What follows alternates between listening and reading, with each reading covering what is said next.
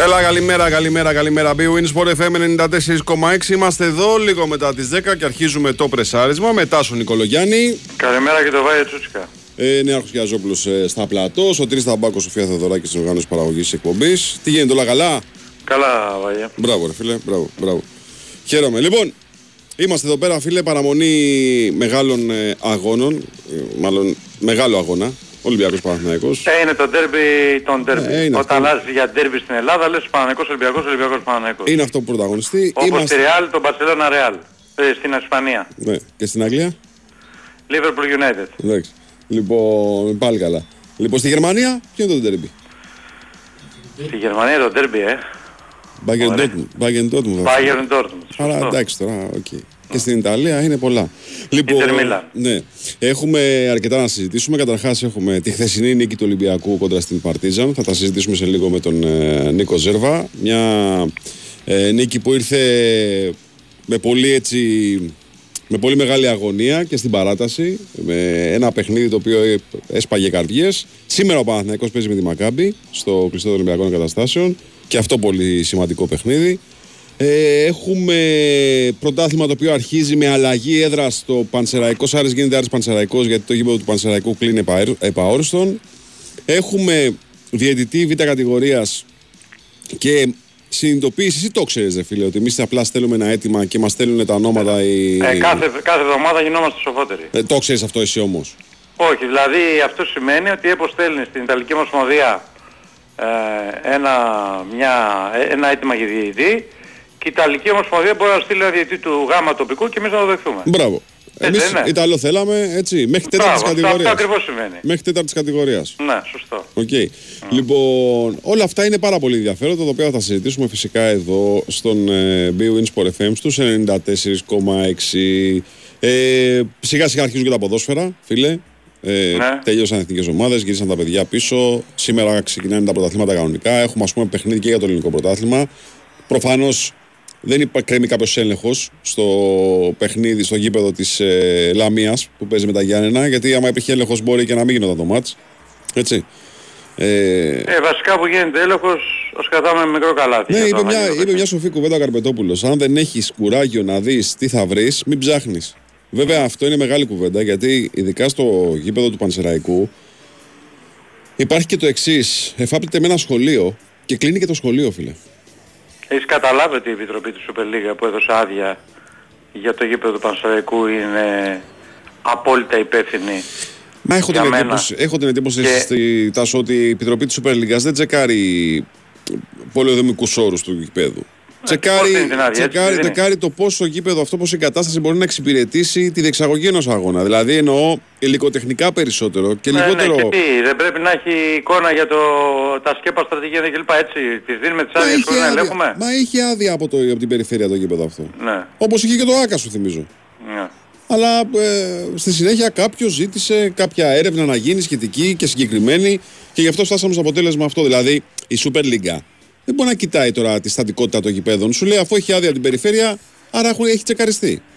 Δηλαδή, αν δεν πιστεύουμε και αυτό, τι να πιστέψουμε μετά; Ε, γιατί βλέπεις να μπορούμε να το πιστέψουμε; Εδώ μάθαμε ότι, το, ότι είναι επικίνδυνο το γήπεδο του Πανσεραϊκού και μπορούσε η, η- το σκέπαστο εκεί να πέσει. Έχουν γίνει δύο Πάλι παιχνίδια. δηλαδή πήγε κόσμος που πήγε στο γήπεδο με κίνδυνο. Έχουν γίνει δύο παιχνίδια εκεί, έτσι. Ε, λοιπόν τώρα τη συζήτηση να κάνουμε. έτσι και μια- Όλοι είναι υπεύθυνοι, Βάη, και η Super League είναι υπεύθυνη. Ναι. Δεν με νοιάζει. Ας βρει έναν τρόπο να ελέγχει το γήπεδο με, ε, και, με αυτό το, και σε αυτά τα θέματα. Γιατί είναι πολύ σοβαρά από ό,τι φαίνεται. Έτσι.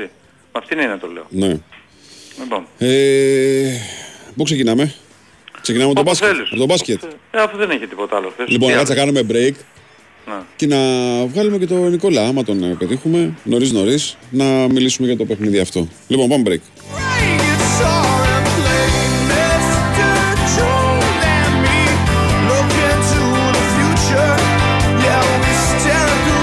Η Winsport FM 94,6 Άκουσα αυτό το σοβατζί που λέει το μυστρή λέει Μαπέι. Και σαν τεχνίτης πλακιδίου είπα να το απαντήσω. Ρε γατάκι σοβατζί, εγώ θα σου πω. Στον αρμόσοκο και στην κόλλα η σπάτουλα λέει Μαπέι.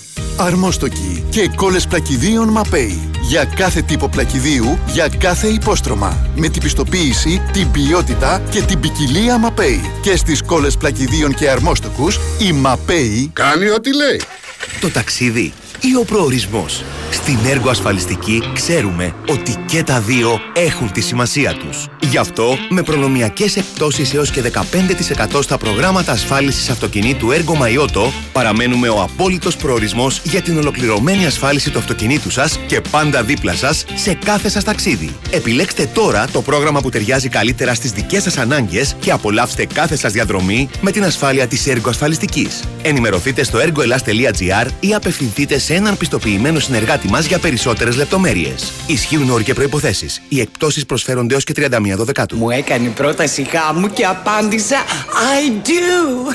Αχ, ήδη νιώθω ότι βλέπω τη ζωή αλλιώς. Εμένα η ζωή μου άλλαξε οριστικά με το i2. Τι, σου έκανε και σένα πρόταση το αμόρε. Τα νέα μου κουφώματα με την τεχνολογία i2 έχουν μια δική τους πρόταση για την οικονομία στην ενέργεια που είναι σκέτος έρωτας. Με τα LVL βλέπεις τα πράγματα διαφορετικά.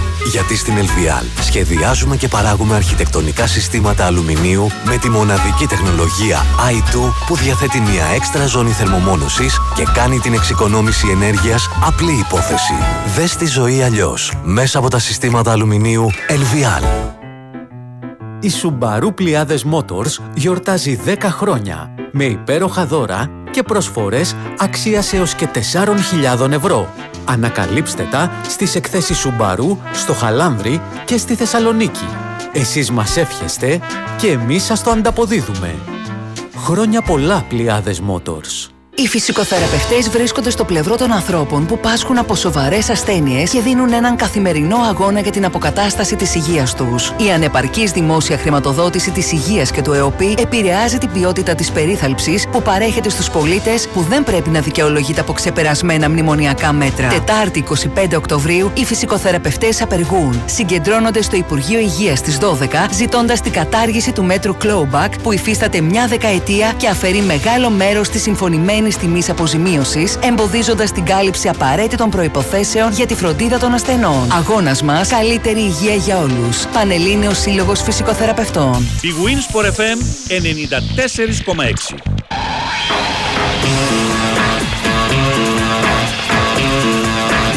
Κάτσε φίλε να κάνω μια παράκαμψη σε αυτό που πάμε για τον μπάσκετ γιατί έχω και μια, έτσι, μια σημείωση από ένα καλό φίλο ε, συνάδελφο ο οποίος ε, λέει το, ουσιαστικά λέει το εξής, ότι μόνο η περιφέρεια ελέγχει ε, τα γήπεδα. Υπάρχει επιτροπή με εκπρόσωπο πυροσβεστικής αστυνομίας, τεχνική υπηρεσία Δήμου, ελεκτής. Η Super League και καμία λίγα δεν έχει τα μέσα να ελέγξει στατικότητα κτλ. Άπαξ και η ειδική επιτροπή της περιφέρειας πει ότι είναι κατάλληλο το γήπεδο και ασφαλές, κανείς δεν μπορεί να κάνει κάτι. Ε, μ, το πρόβλημα λέγεται τοπική αυτοδιοίκηση, λέει ο καλός συνάδελφος. Ε, το ζήτημα είναι το εξής, ότι ο άνθρωπος ο οποίος έχει βάλει στην άδεια λειτουργίας του συγκεκριμένου γηπέδου την υπογραφή του, θα περάσει από κανένα τάκο. Γιατί Τάσο, όπως πολύ σωστά λέει και ένας φίλος εδώ, στέλνει μήνυμα με ένα πολύ έτσι, όχι τόσο ευγενικό τρόπο, αλλά τέλος πάντων έχει μια ουσία στο περιεχόμενο του μηνύματός του. Λέει ότι ο Πανσεραϊκός, παιδιά, παίζει στο γήπεδο αυτό πόσα χρόνια τώρα. Και προφανώς το πρόβλημα δεν είναι φετινό.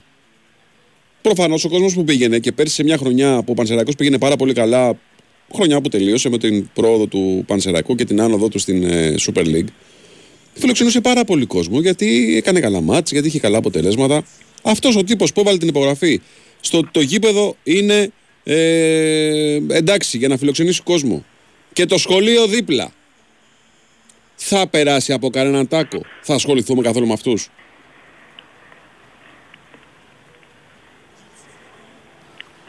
Τι θες να πω εγώ για αυτό τώρα; Μα ξέρεις τι; Άρα, άρα έτσι όπως είναι τα πράγματα, η Super League κάνει έναν έλεγχο για να τον κάνει, τυπικό δηλαδή. αν τα φώτα λειτουργούν και αν το αυτό... Η Super League Δηλαδή δεν είναι Τάσο. κερκή, δεν είναι έτοιμη να πέσει, τη Super League δεν την απασχολεί. Εσύ, Από τη στιγμή Τάσο. που η περιφέρεια το λέει, κανένα πρόβλημα. Ρε, Στάζο, Οκ. υπά- υπάρχει μια, κοίταξε να δεις, υπάρχει Ναι. μια, πώς να το πω, μια σειρά υποτίθεται σε ένα Ναι ρε κράτος. παιδί μου, οκ.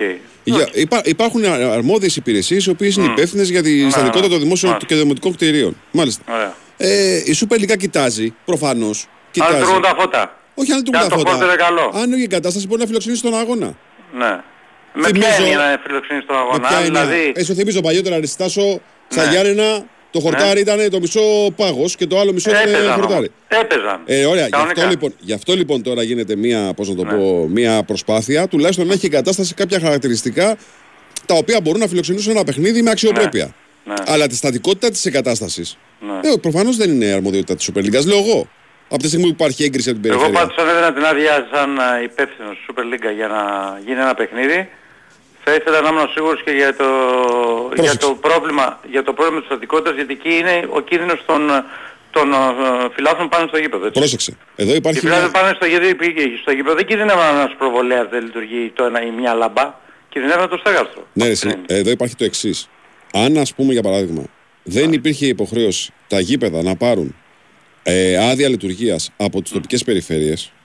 Και απλά ήταν μια κατάσταση ψηλοφλού, θα πολύ σωστά λες, θα έπρεπε η Super League να ζητήσει για κάθε παλιά εγκατάσταση να ζητήσει έλεγχο και να δει αν, ας πούμε, από την περιφέρεια πάλι ή τέλος πάντων από κάποια αρμόδια επιτροπή, προκειμένου να δει αν το γήπεδο είναι εντάξει. Από τη στιγμή όμως που υπάρχει με βουλοκαίρι του κράτους, παιδιά, το γήπεδο είναι κατάλληλο.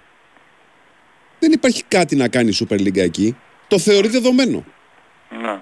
Και φαντάζομαι ότι και άλλα γήπεδα ε, στην Ελλάδα είναι σε αυτή την κατάσταση. Δεν είναι τυχαίο ότι ψάχνουμε, ψάξαμε δύο και τα βρήκαμε προβληματικά.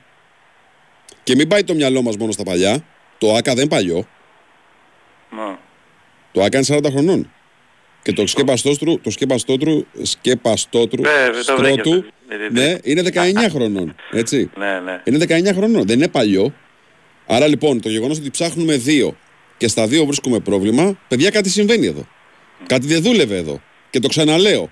Οι άνθρωποι οι οποίοι υπέγραφαν και έβαζαν τις ωραίες υπογραφές τους από κάτω, ότι ναι, είναι μια χαρά, οκ, μπαμ, μπαμ, βάλαμε το βουλοκαίρι. Ναι, όχι να χτυπάω, ρε φίλε, να χτυπάω, κάνω το, τη, τη σφραγίδα. Θα περάσω από κανένα τάκο, θα ασχοληθούμε, ή θα τους πάρουμε από το, την περιφέρεια, ξέρω εγώ, ε, κεντρικής Μακεδονίας και θα τους πάμε στην περιφέρεια, ε, ξέρω εγώ, Αλ- Ανατολικής Μακεδονίας και Θράκης.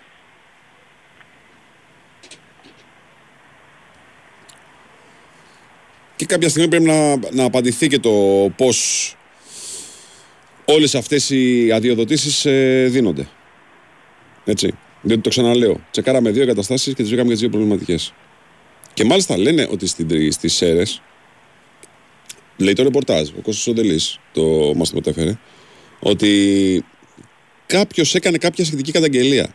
Τώρα μπορεί να ήταν κάτοικος της περιοχής. Μπορεί να ήταν κάποιος ε, πολιτικός μηχανικός, ο οποίος ενδεχομένως είχε δει κάποιες κακοτεχνίες. Μπορεί να ήταν οποιοδήποτε. Από καταγγελία κάποιου συγκεκριμένου ανθρώπου που δεν έχει και ουσία να δούμε ε, ποιος είναι ακριβώς. Κινήθηκαν διαδικασίες, ξαναπέρασε από έλεγχο η εγκατάσταση και έκλεισε και η εγκατάσταση και το σχολείο δίπλα. Και ο δρόμος, ο οποίος είναι κεντρικός στην πόλη. Φέξαμε και γλίστρισα.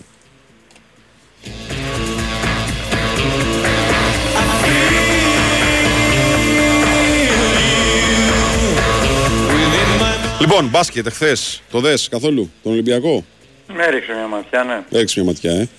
Κοίταξε, πήγαινε τελείως διαφορετικά το παιχνίδι στο πρώτο ημίχρονο σε σχέση με τις προηγούμενες εμφανίσεις του Ολυμπιακού. Έμοιαζε ο Ολυμπιακός να είναι σε ένα πολύ καλύτερο ε, επιθετικό φεγγάρι.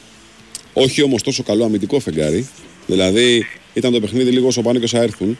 Γιατί έβαλε 49 Ολυμπιακός μπροστά, αλλά έφαγε και 43 στην άμυνα.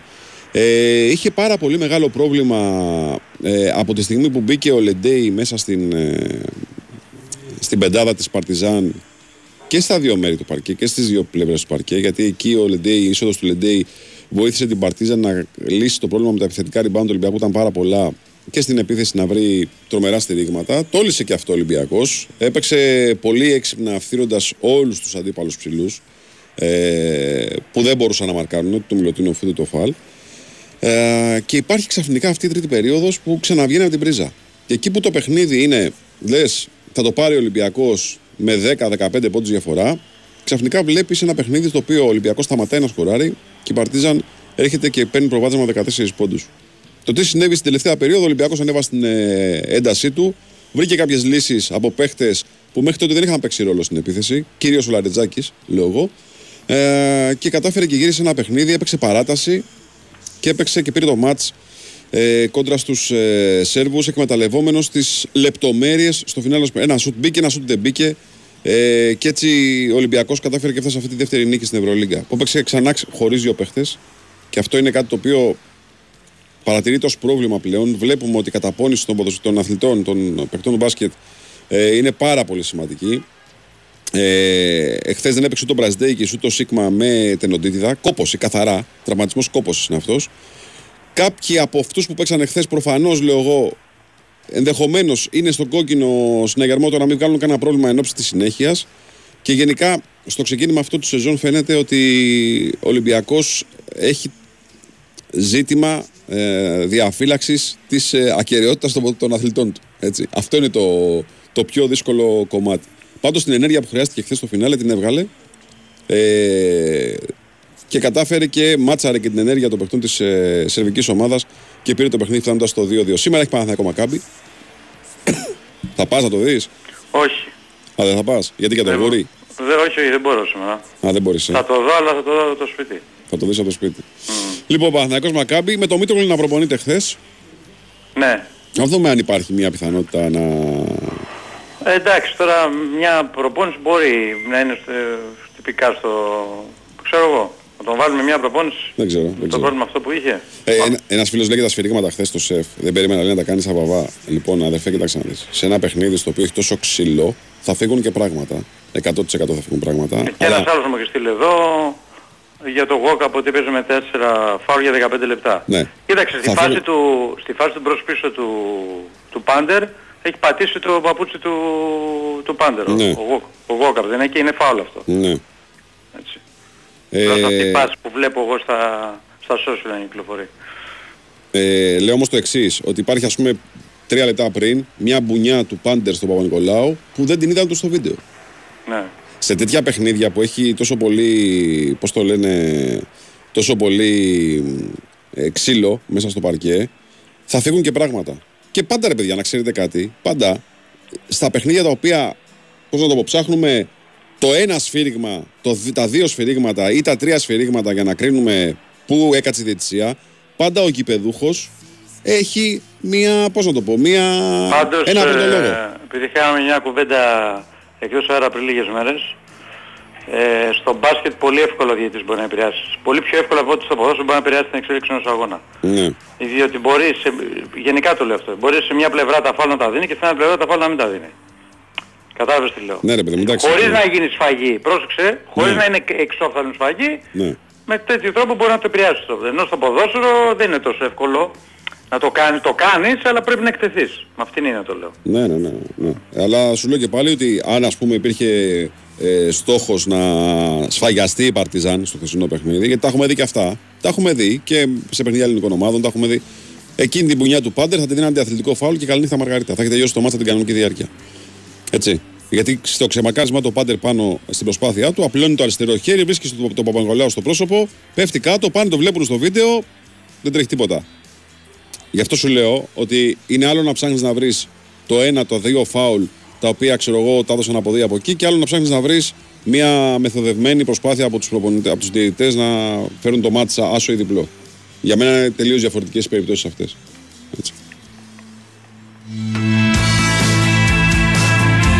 Ναι, επίσης αυτό που λέει για τον μπρος πίσω του Πάντερ στη... και το φάουλ που έχει προηγηθεί και το καθεξής. Ε, ε, εδώ λέω ότι θα πρέπει οι διαιτητές να το δουν. Γιατί πέρα από το ότι, δεν υπάρχει, φα- ότι υπάρχει φάουλ εκεί, θα πρέπει και ο Πάντερ, ε, θα πρέπει ο διαιτητής να δει ότι η μπάλα έχει φύγει πριν πατήσει τη γραμμή από τα χέρια του παίχτης της Παρτιζάν. Δεν το είδαν, τελειώσαμε. Ε, αυτό, πώς το λένε, αυτό έμεινε από το παιχνίδι. Είναι ένα λάθος φύριγμα. Αλλά σε ένα παιχνίδι το οποίο είχε τόσο ξύλο, το ξαναλέω, είναι δύσκολο να βρεις ένα ή δύο ή τρία σφυρίγματα τα οποία ξέφυγαν πραγματικά από, την, ε, από το γενικό λογαριασμό. Γιατί ξύλο έπαιζε και από εδώ και από εκεί. Και δεν είναι τυχαίο το γεγονός ότι στο χθεσινό παιχνίδι, για παράδειγμα, οι δύο ομάδες βάρεσαν αρκετές βολές. Αυτό έγινε γιατί οι διαιτητές έδιναν αρ- με, αρκετή, μεγα- με αρκετά μεγάλη ευκολία τα φάουλ. Προφανώς αυτό κόστησε πολύ περισσότερο στου ψηλού της ε, Παρτιζάν, αλλά ε, το παιχνίδι δεν ήταν, ε, πώς να το πω, δεν είχε διαφορετικά κριτήρια η διαιτητική τριάδα από τη μια ή την άλλη μεριά. Κάτσε να σου πω και χαρακτηριστικά κιόλας. Περίμενε. Περίμενε. Box score εδώ. Λοιπόν, ο Ολυμπιακός βάρεσε. 36 βολές. 36 βολές. Και η Παρτιζάν βάρεσε 27 βολές. Δεν είναι. Δεν είναι, είναι πολύ μεγάλος αριθμός για ένα παιχνίδι. Τέλος πάντων. Τι βλέπεις σήμερα ο Παναθηναϊκός Μακάμπη. Ε, κοίταξε, έτσι όπως είδατε Μακάμπη είναι ταλαιπωρημένη τώρα από όλη Ναι. αυτή την ιστορία. Ε, την είδα στο προθεσινό παιχνίδι, έχει πολύ μεγάλη ταλαιπωρία. Συμφωνώ με τον Κάτας ότι στο μυαλό τους τώρα δεν είναι το μπάσκετ. Τι να σου πω, λογικά ο Παναγιώτης πρέπει να αντιδράσει κιόλας, αλλά τώρα ο Παναγιώτης είναι μια ομάδα που δεν ξέρεις τι περιμένεις στην αρχή της τουλάχιστον της Ευρωλίγκα, τώρα αυτή την, την περίοδο. Δεν ξέρεις τι θα δεις, διότι είναι μια ομάδα η οποία ακόμα δεν έχει συνοχή. Ψάχνουν ρόλους, παίκτες, ψάχνουν ε, τη φόρμα τους, παίκτες όπως ο Βιλντόζα, έτσι δεν είναι; Ναι. Ο οποίος αυτή τη στιγμή φαίνεται ότι είναι ο παίκτης που δεν έχει όλους, σχεδόν καθόλου το Παναθηναϊκό Ναι. με βάση αυτό που περιμέναν. Οπότε η λογική λέει θα κερδίσει ο Παναθηναϊκός, αλλά τι να σου πω τώρα, δεν ξέρω. Εσύ τι βλέπεις; Εγώ τι βλέπω τώρα. Είδα μια ομάδα χωρίς ενέργεια, τη Μακάμπη, στο προηγούμενο παιχνίδι. Ψάχνουν ρόλους, παίκτες, ψάχνουν ε, τη φόρμα τους, παίκτες όπως ο Βιλντόζα, έτσι δεν είναι; Ναι. Ο οποίος αυτή τη στιγμή φαίνεται ότι είναι ο παίκτης που δεν έχει όλους, σχεδόν καθόλου το Παναθηναϊκό Ναι. με βάση αυτό που περιμέναν. Οπότε η λογική λέει θα κερδίσει ο Παναθηναϊκός, αλλά τι να σου πω τώρα, δεν ξέρω. Εσύ τι βλέπεις; Εγώ τι βλέπω τώρα. Είδα μια ομάδα χωρίς ενέργεια, τη Μακάμπη, στο προηγούμενο παιχνίδι. Ναι, ναι. Με προβλημάτισε χθε η εικόνα της Φενέρ χθες που για μεγάλο χρονικό διάστημα του παιχνιδιού κυνήγαγε τη Βιλερμπάν στο, στην Το πόλη. γύρισε φαίνεται όμως. Το γύρισε και εύκολα κιόλας, ναι, αλλά με προβλημάτισε η εικόνα της Φενέρ. Δηλαδή και είναι και ο αντίπαλος που παίζεις, ξέρεις, σου δίνει τι, τι εικόνα έχεις. πιστεύω ότι εντός έδρας στα παιχνίδια του Παναθηναϊκού διαφορετικά. Ναι. Αν το πάει καλά από το από ξεκίνημα, από το πρώτο δεκάλεπτο, ε, νομίζω ότι μπορεί να φτάσει εύκολα στη νίκη. Κόντρα στη Μακάμπη. Έχει προβλήματα η Μακάμπη, έχει ζητήματα η Μακάμπη. Και δεν και τον Baldwin, έτσι. Ε, που είναι τραυματίας. Λοιπόν, πάμε σε ένα break. Εγώ να σας πω ότι η προσφορά που περίμενες είναι στην BWIN. Εντελώς δωρεάν και χωρίς κατάθεση για όλα τα νέα μέλη. Η προσφορά ισχύει έως τις 22 Οκτωβρίου. Ρυθμιστή σε ΕΠ, συμμετοχή για άτομα άνω των 21 ετών. Παίξει υπεύθυνα όροι και προποθέσει στο bwin.gr. Σάρισμα συνεχίζεται μετά στον Νικολογιάννη. Night is on. Let's keep on drinking. Δεν, δεν τον έχουμε εδώ τόσο. Τάσο όμως εδώ. Εδώ είμαι, με, είπα και βάει ο Τσούτσικα. Ε, φίλε, το έχει. Να σου πω κάτι, σε έκοψε ο Χασάπης. Ε, τι να κάνω. εγώ Σε τώρα. έκοψε ο Χασάπης. λοιπόν, ο Νέο Γιαζόπουλο είναι στη τεχνική μουσική επιμέλεια. Ο Τρεις Ταμπάκο στην οργάνωση παραγωγής της εκπομπής. Λοιπόν, συνεχίζουμε. Πάμε στο μπασκετάκι. Πάμε να τα πούμε και με τον Νίκο Ζερβά που ήταν στο γήπεδο χθες. Είναι εδώ ο Νικόλα. Α, σε λίγα και θα είναι εδώ. Λοιπόν. Ε, είναι εδώ. Νικόλα, καλημέρα, τι κάνεις; Γεια Γεια σου Νίκο, Καλημέρα, καλημέρα, καλημέρα. Καλημέρα. Αγοροξυπνημένο σε βλέπω, ε. σε Ω, βλέπω. Ε. Χρειάστηκαν ε, το βράδυ αρκετά ποτήρια ουίσκι στο σπίτι. Θα κάνετε και εσείς αποθεραπεία σιγά σιγά. Γιατί από ό,τι Εγώ βλέπω. χρειάζομαι έτσι κι αλλιώς. Η αντοχή. Εντάξει, ναι, για λόγους άλλους όμως, όχι για λόγους ε, μετάδοσης του αγώνα. Ναι, ήταν η μετάδοση, ήταν δύσκολη χθες. Ναι.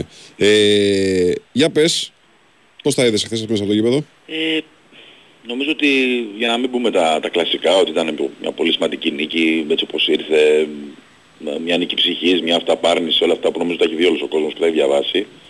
Ε, έτσι βλέποντας λίγο ψύχρεμα το, το πράγμα, νομίζω ότι είδαμε τρεις Ολυμπιακούς χθες.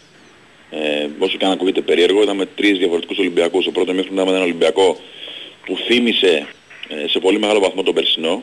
Ε, με τις αποστάσεις που είχε στην επίθεση, με τη γρήγορη κυκλοφορία μπάλας, ε, όλα και εκείνα τα στοιχεία σε κάποιο βαθμό που τον έκανα να ξεχωρίσει πέρσι. Είδαμε έναν Ολυμπιακό που κατέρευσε το τρίτο δεκάλεπτο.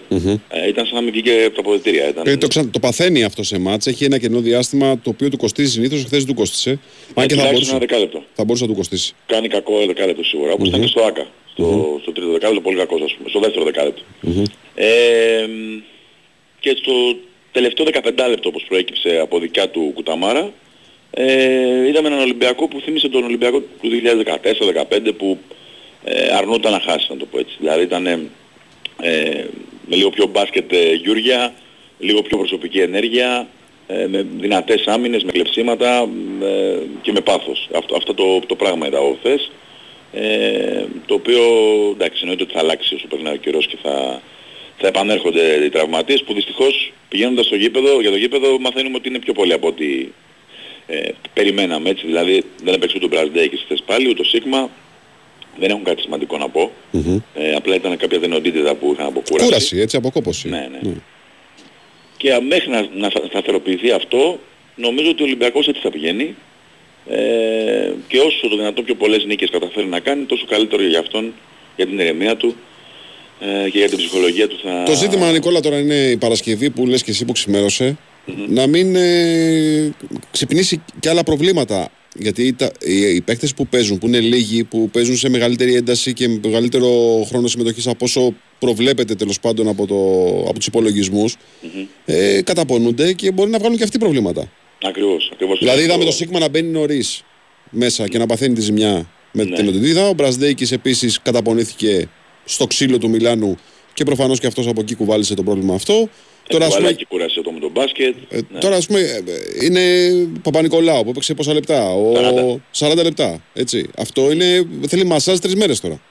Συμφωνώ, ευτυχώς υπάρχει ρεπό σήμερα. Δεν ξέρω κατά πόσο μια μέρα μπορεί να, να είναι, ε, να το πω έτσι, ευεργετική. Αλλά έτσι όπως είναι ο ρυθμός των αγώνων δεν μπορεί να γίνει αλλιώς. Ε, με προσευχή πας.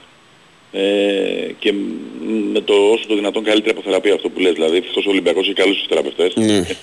και θα τους, ε, πιστεύω θα τους φτιάξουν. Ε, το θετικό είναι ότι ε, τις επόμενες τρεις εβδομάδες δεν υπάρχει μακρινό ταξίδι. Δηλαδή ο Ολυμπιακός πάει μια Ρόδο, Ναι. μια Κωνσταντινούπολη, Οκ. δύο εβδομάδες ε, και τέλος. Δηλαδή τα υπόλοιπα παιχνίδια είναι Τα έχει σημαντικά. μέσα. Ναι, ναι, Ε. είναι πολύ σημαντικό αυτό. Ναι. Ε, από εκεί και έπειτα εντάξει, ξαναλέω, δεν, δεν θα υπάρχει την Εφές, ας πούμε την επόμενη πέμπτη θα είναι και ο Μπραζδέκης και ο Σίγμα. Αν δεν προκύψει κάτι άλλο, όπως είπες, ευτυχώς ο Πίτερς είναι καλά επίσης. Γιατί σε ένα... Δεύτερο ημίχρονο, δεύτερο ημίχρονο δεν έπαιξε ο Πίτερς, ε. Δεύτερο, Τέταρτο δεκάλεπτο και παράταση δεν τέταρτο έπαιξε. δεκάλεπτο, ναι, συγγνώμη. Ναι, ναι. ναι, το ρωτήσαμε τον κόσμο Μπαρτζόκα και είπε ότι ήταν καθαρά τεχνική επιλογή, δεν ήταν ε, ευτυχώς... ο- Λόγω του άλλος- διαστρέμματος. Γιατί πρέπει να το γύρισε λίγο το πόδι του εκεί. Το γύρισε, το γύρισε στο, στο τρίποντο που βάζει. Ε, αλλά ήταν ε, τεχνική επιλογή να παίξει ο Παπα-Νικολάου στο 4 γιατί βοήθησε πολύ αμυντικά σε αυτό που είδαμε στην τέταρτη περίοδο έτσι. Ε, ήταν, ήταν καταπληκτικός ο Παπα-Νικολάου σε, όλες, τις- σε όλα μήκη και πλάτη του παρκέ ήταν. Έχει πάρει 7 rebound, έχει κάνει ε, δύο κλεψίματα, ε, γενικότερα έχει βγάλει πάρα πολλές άμυνες. Νομίζω πρέπει να σταθούμε πάρα πολύ στο Γιάννη Λαρετζάκη χθες, ε, ο οποίος έψαχνε ένα καλό μάτσα από το τελικό του Super Cup αν θυμάστε. Έλεγα ότι κάποιος πρέπει να βγει μπροστά από το δεύτερο rotation, ήταν αυτός. Ε, και νομίζω ότι ο Ολυμπιακός εξαργυρώνει για την ε, πολύ καλή μεταγραφή που έχει κάνει με τον Williams Goss, ο οποίος παρότι με μια προπόνηση έχει αλλάξει όλο το, όλη την εικόνα του, του Ολυμπιακού στην επίθεση. Είναι άστοχος, έτσι, ε, γιατί του λείπουν παιχνίδια φαίνεται, Ναι. αλλά το κρίσιμο το βάζει στο τέλος, που κρίνει και το, το παιχνίδι νομίζω οριστικά. Ε, θα μπορούσε ο Ολυμπιακός να έχει κάνει πολύ πιο εύκολη τη ζωή του. Εκεί είχε δοθεί εντολή για φάουλ, έτσι, στη, Ναι, στο κανονικά, τέλος της θόλωσαν κανονικής όμως. διάρκειας. Θόλωσαν όλοι. Και ο Walker Κοίταξε, από τη μία ναι, θόλωσαν, αλλά από την άλλη έχουν φύγει αμέσως στις ε, γωνίες οι παίκτες της Παρτίζαν. Έχουν ανοίξει το γήπεδο τρομερά. Το είπα και στη μετάδοση. Ε, είναι, είναι εσύ και τακτική και τεχνική οδηγία. Δηλαδή, Ακριβώς, οκ. ακριβώς. Παίζει, παίζει και απέναντι στον Ομπράντοβιτς Ολυμπιακός. Δεν παίζει απέναντι σε έναν τυχαίο προπονητή. Συμφωνώ απόλυτα. Ε, το ένα στοιχείο είναι αυτό, το είπα και στη μετάδοση. Λέω, οκ, καλώς στεκόμαστε στο ότι δεν πρόλαβαν, ε, αμέλησαν, ε, θόλωσαν, αλλά όποιος δει από μέσα ειδικά ε, το πώς έχει στηθεί η Παρτίζαν για αυτή την ειδική κατάσταση μετά το time out, ε, θα καταλάβει γιατί αυτός ο άνθρωπος είναι του χρονιό κορυφαίος που Ε, υπάρχει. βέβαια, τώρα μιλάμε τώρα για μια επίθεση 5 δευτερολέπτων, η οποία βγήκε τέλεια. Τέλεια. Ακριβώς. Έχει επιμείνει πάρα πολύ επίσης το πλάνο στο δεύτερο εμίχρονο με ένα σύστημα που έκανε και με τον Καμίνς και δεν του βγήκε πολύ με pop-out. Ναι. Γιατί νομίζω ότι με τον Μιλουτίνο και τον Νεφάλ οι αντίπαλοι ψηλοί δεν θα έχουν και πολλές ελπίδες φέτος να σκοράρουν από κάτω. Ε, και όσες ομάδες έχουν ψηλούς με καλό σουτ, ε, και γιατί και ο Καμίνς και είναι καλός σουτέρ, και χθες αποδείχθηκε και ο Σμαήλ Λαγκίτς καλός σουτέρ, με 16 πόντους ένα ημίχρονο. Ε, αυτό το σύστημα με το pop-out του βγήκε πάρα πολύ. 13 έβαλες σε μια περίοδο, στην τρίτη περίοδο, την κακή Ναι, του Ολυμπιακού. Ο- Όλους με pop-out. Το pop-out να, να εξηγήσει στον κόσμο τι είναι. Ε, Όταν ο, ο ψηλός πάει και κάνει screen στον ε, κοντό, αντί να βυθιστεί μέσα, βγαίνει προς τα έξω, έτσι. Ε, και όταν έχεις τόσο καλούς σουτέρ, πραγματικά το, το εξαργυρώνεις. Ε, αλλά νομίζω ότι, εντάξει, η Παρτίζαν είναι μια ομάδα που θα είναι πολύ πιο βελτιωμένη στη συνέχεια. Θα πάρει και παίχτη. Ε, της έλειπε και ο Πονίτικα που είναι ένα πολύ καλό, έτσι, ένας καλός συνδετικός κρίκος της περιφέρειας με, τα, με τους ψηλούς. Ε, αλλά και αυτή ακόμα ψάχνεται, έτσι, δηλαδή έκανε κάποια λάθη, ενώ είχε φέρει το παιχνίδι τώρα στο συν 14 ε, και έδειχνε να το ελέγχει εντελώς, ε, έκανε κάποια λάθη τα οποία της τύχησαν, έτσι. Ε, εντάξει, ο Ολυμπιακός έκανε το 2-2. Βαθμολογικά νομίζω ότι είναι το λιγότερο αυτή τη στιγμή. Ε, στέκομαι πιο πολύ στο ψυχολογικό γιατί θα ήταν μεγάλη η πίεση αν γινόταν 1-3 ε, ξεκάθαρα ε, και πλέον έχει το χρόνο του να ηρεμήσει, να διορθώσει πράγματα μέσα από την προπόνηση γιατί αυτό είναι το βασικό.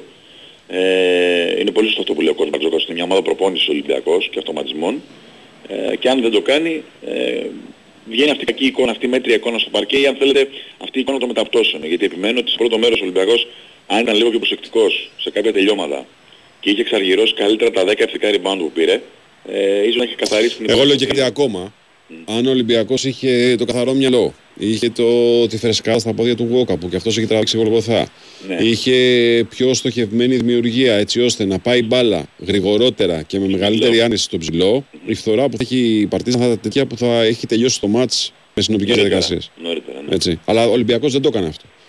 Όχι, όχι, δεν το έκανε με συνέπεια, συμφωνώ. Αλλά νομίζω θα ήταν και δύσκολο να το κάνει. Γιατί ήταν το τέταρτο μάτς σε 6 μέρες. Ναι. Ε, θεωρώ ότι θα ήταν πολύ πιο εύκολο να έπαιζε ο Μπραντέκης.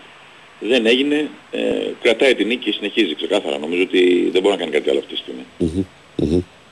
Ωραία. Νικόλα, τώρα εν ώψη Ρόδου, ε, οι δύο τραυματίες, αυτοί που κάτσανε χθες έξω, θα είναι ε, διαστιάθεση του Θα προπονητή. το, δούμε, θα το δούμε αύριο, αλλά αυτό που προέκυψε από το ρεπορτάζ χθες είναι ότι δεν είναι κάτι ανησυχητικό. Ναι. Ότι είναι καθαρά θέμα κούρασης και ότι μέχρι το Σάββατο μπορεί να είναι 100% έτοιμοι. Αλλά θα το δούμε αύριο για πιο πολύ σιγουριά. Το δεδομένο ότι είναι με, την- με την ΕΦΕΣ θα είναι εντάξει.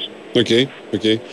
Ευχαριστώ πάρα πολύ. Εγώ Έγινε, Νίκο, Έλα, γεια. καλή σου μέρα, καλή σου μέρα. Λοιπόν, θα τα πούμε συνέχεια και με τον κύριο Πετρίδη. Θα πάμε τώρα στα ποδοσφαιρικά μας, έτσι δεν είναι κύριο Σωτήρη Ταμπάκο; Στα ποδοσφαιρικά θα πάμε τώρα, ε. Α, έχουμε Τίμο Πετρίδη. Α, έχουμε Τίμο Πετρίδη. Οπότε θα συνεχίσουμε με μπάσκετ, φίλε. Το κάναμε, είδες. Την κάναμε την εκπομπή μπασκετική. Λοιπόν, ένα break και επιστρέφουμε. Winsport FM 94,6. Μάθε τι παίζει με την Big Win. Και σήμερα η Big Win σε βάζει στα γήπεδα της Ελλάδας και σου κάνει πάσα στους σημαντικότερους αγώνες της ημέρας. Ολυμπιακός και Παναθηναϊκός κοντράρονται στον αέρα του Big Win Sport FM σε ένα ντέρμπι αιωνίων που δεν θέλει να χάσει κανείς. Την Κυριακή τα πάντα περιστρέφονται γύρω από το μεγάλο παιχνίδι με τον Ολυμπιακό να υποδέχεται τον Παναθηναϊκό. Μπείτε από νωρίς το ρυθμό του αγώνα με τα τελευταία νέα των ομάδων και στις 7.30 ζήστε φάση προς φάση το απόλυτο ντέρμπι κορυφής της 8ης αγωνιστικής. Η αυλαία της ημέρας ανήκει στις 4 με την εκτός έδρας δοκιμασία της ΑΕΚ στην Τρίπολη κόντρα στον Αστέρα ενώ την ίδια ώρα διεξάγεται η αναμέτρηση Κηφισιά Όφη και στις 6.30 παίζουν Πάο Κατρόμητος. Μετά το τέλος των αγώνων ακολουθεί ρεπορτάζ, αναλύσεις και ανοιχτά μικρόφωνα για τους ακροατές για σχολιασμό του ντέρμπι αιωνίων και όλης της υπόλοιπης αγωνιστικής δράσης. Ζήσε την κορυφαία ποδοσφαιρική μάχη Ολυμπιακός Παναθηναϊκός την Κυριακή στις 7.30 στην κορυφαία αθλητική συχνότητα της χώρας, στον Big Win Sport FM 94,6. Αυτοί ήταν οι μεγαλύτεροι αγώνες της ημέρας. Χορηγία ενότητας Big Win. Ρυθμιστή σε ΕΠ. Συμμετοχή για άτομα άνω των 21 ετών. Παίξε υπεύθυνα.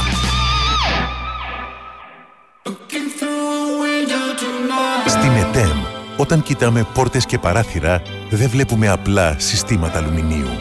Εμείς βλέπουμε ποιότητα, καινοτομία, εξέλιξη. Εμείς βλέπουμε ένα έργο ζωής.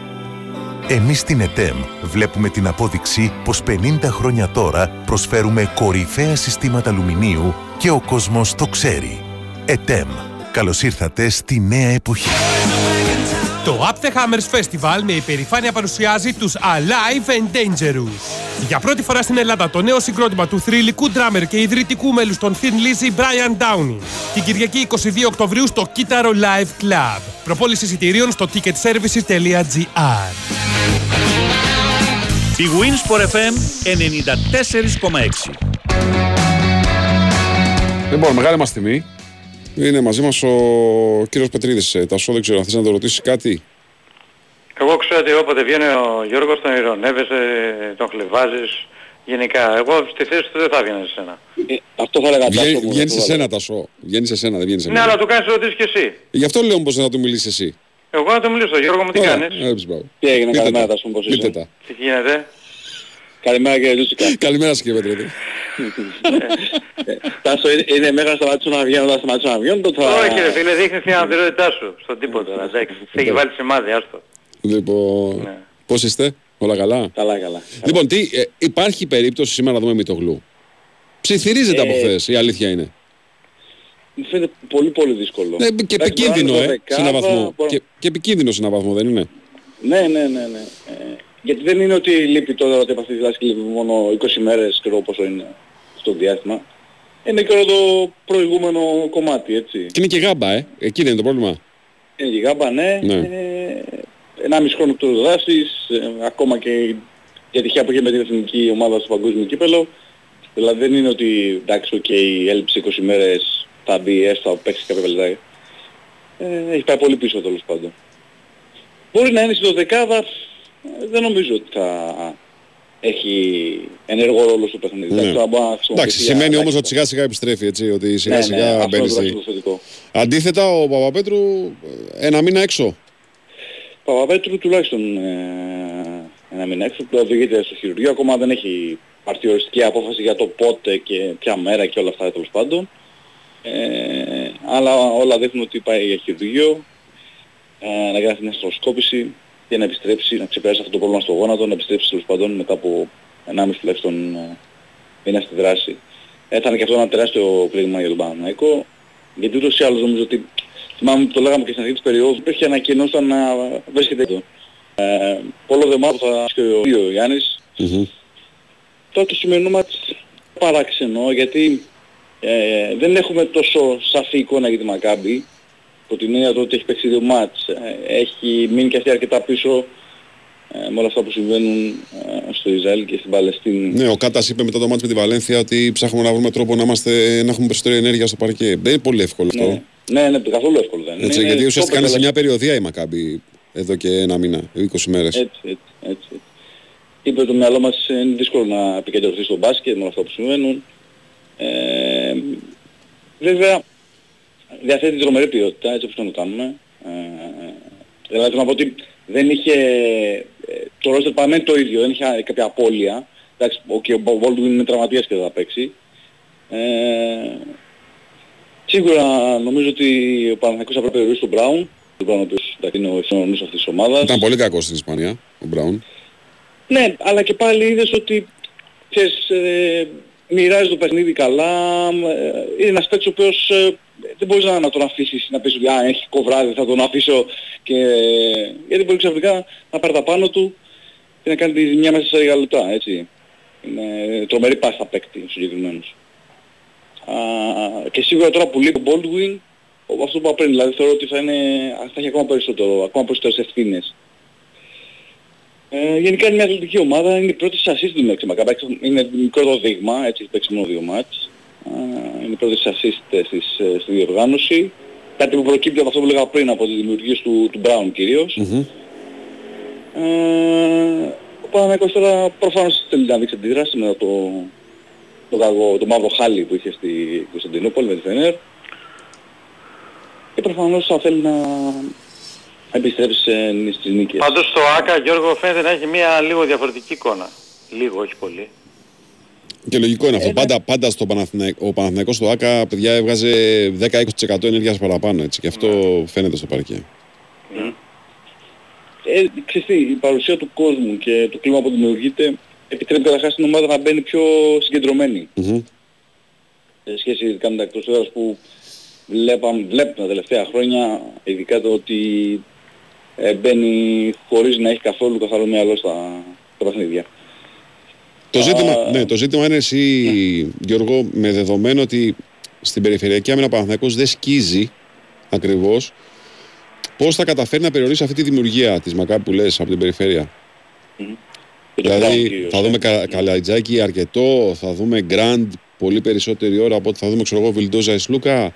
Ε, θα δούμε κοντά σχήματα με Κάιλ Γκάι ε, σε ρόλο τρίτο κοντού, τρίτο κουντού. Θα δούμε τέτοια πράγματα ή θα δούμε τη λογική του Αταμάν.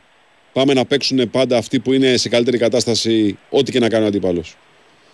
Ναι, έχω την αίσθηση ότι αυτό τελευταίο θα συμβεί. Γιατί ε, το, το θέμα κοντό σχήμα δεν ξέρω κατά πόσο θα λειτουργήσει σήμερα. Ναι. Ε, σου θυμίζω ότι με τη Φενέρ, επειδή έχει πολλά αθλητικά τριάρια, ο Παναγιώτης το πλήρωσε αυτό με τα αποσταρίσματα των, ε, της ομάδας του Ιτούδη, έτσι.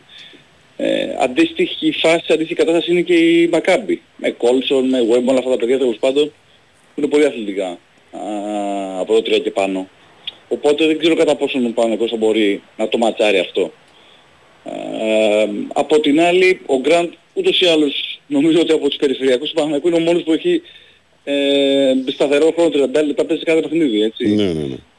Ε, και είναι αυτός ο καλύτερος αμυντικός από τους περιφερειακούς Παναθηναϊκούς. Οπότε θεωρώ ότι ναι, ο Γκραντ είναι μια λύση και φαντάζομαι ότι ο Αταμάν τον έχει στο μυαλό του στο κομμάτι του περιορισμού του Μπράουν ειδικά έτσι.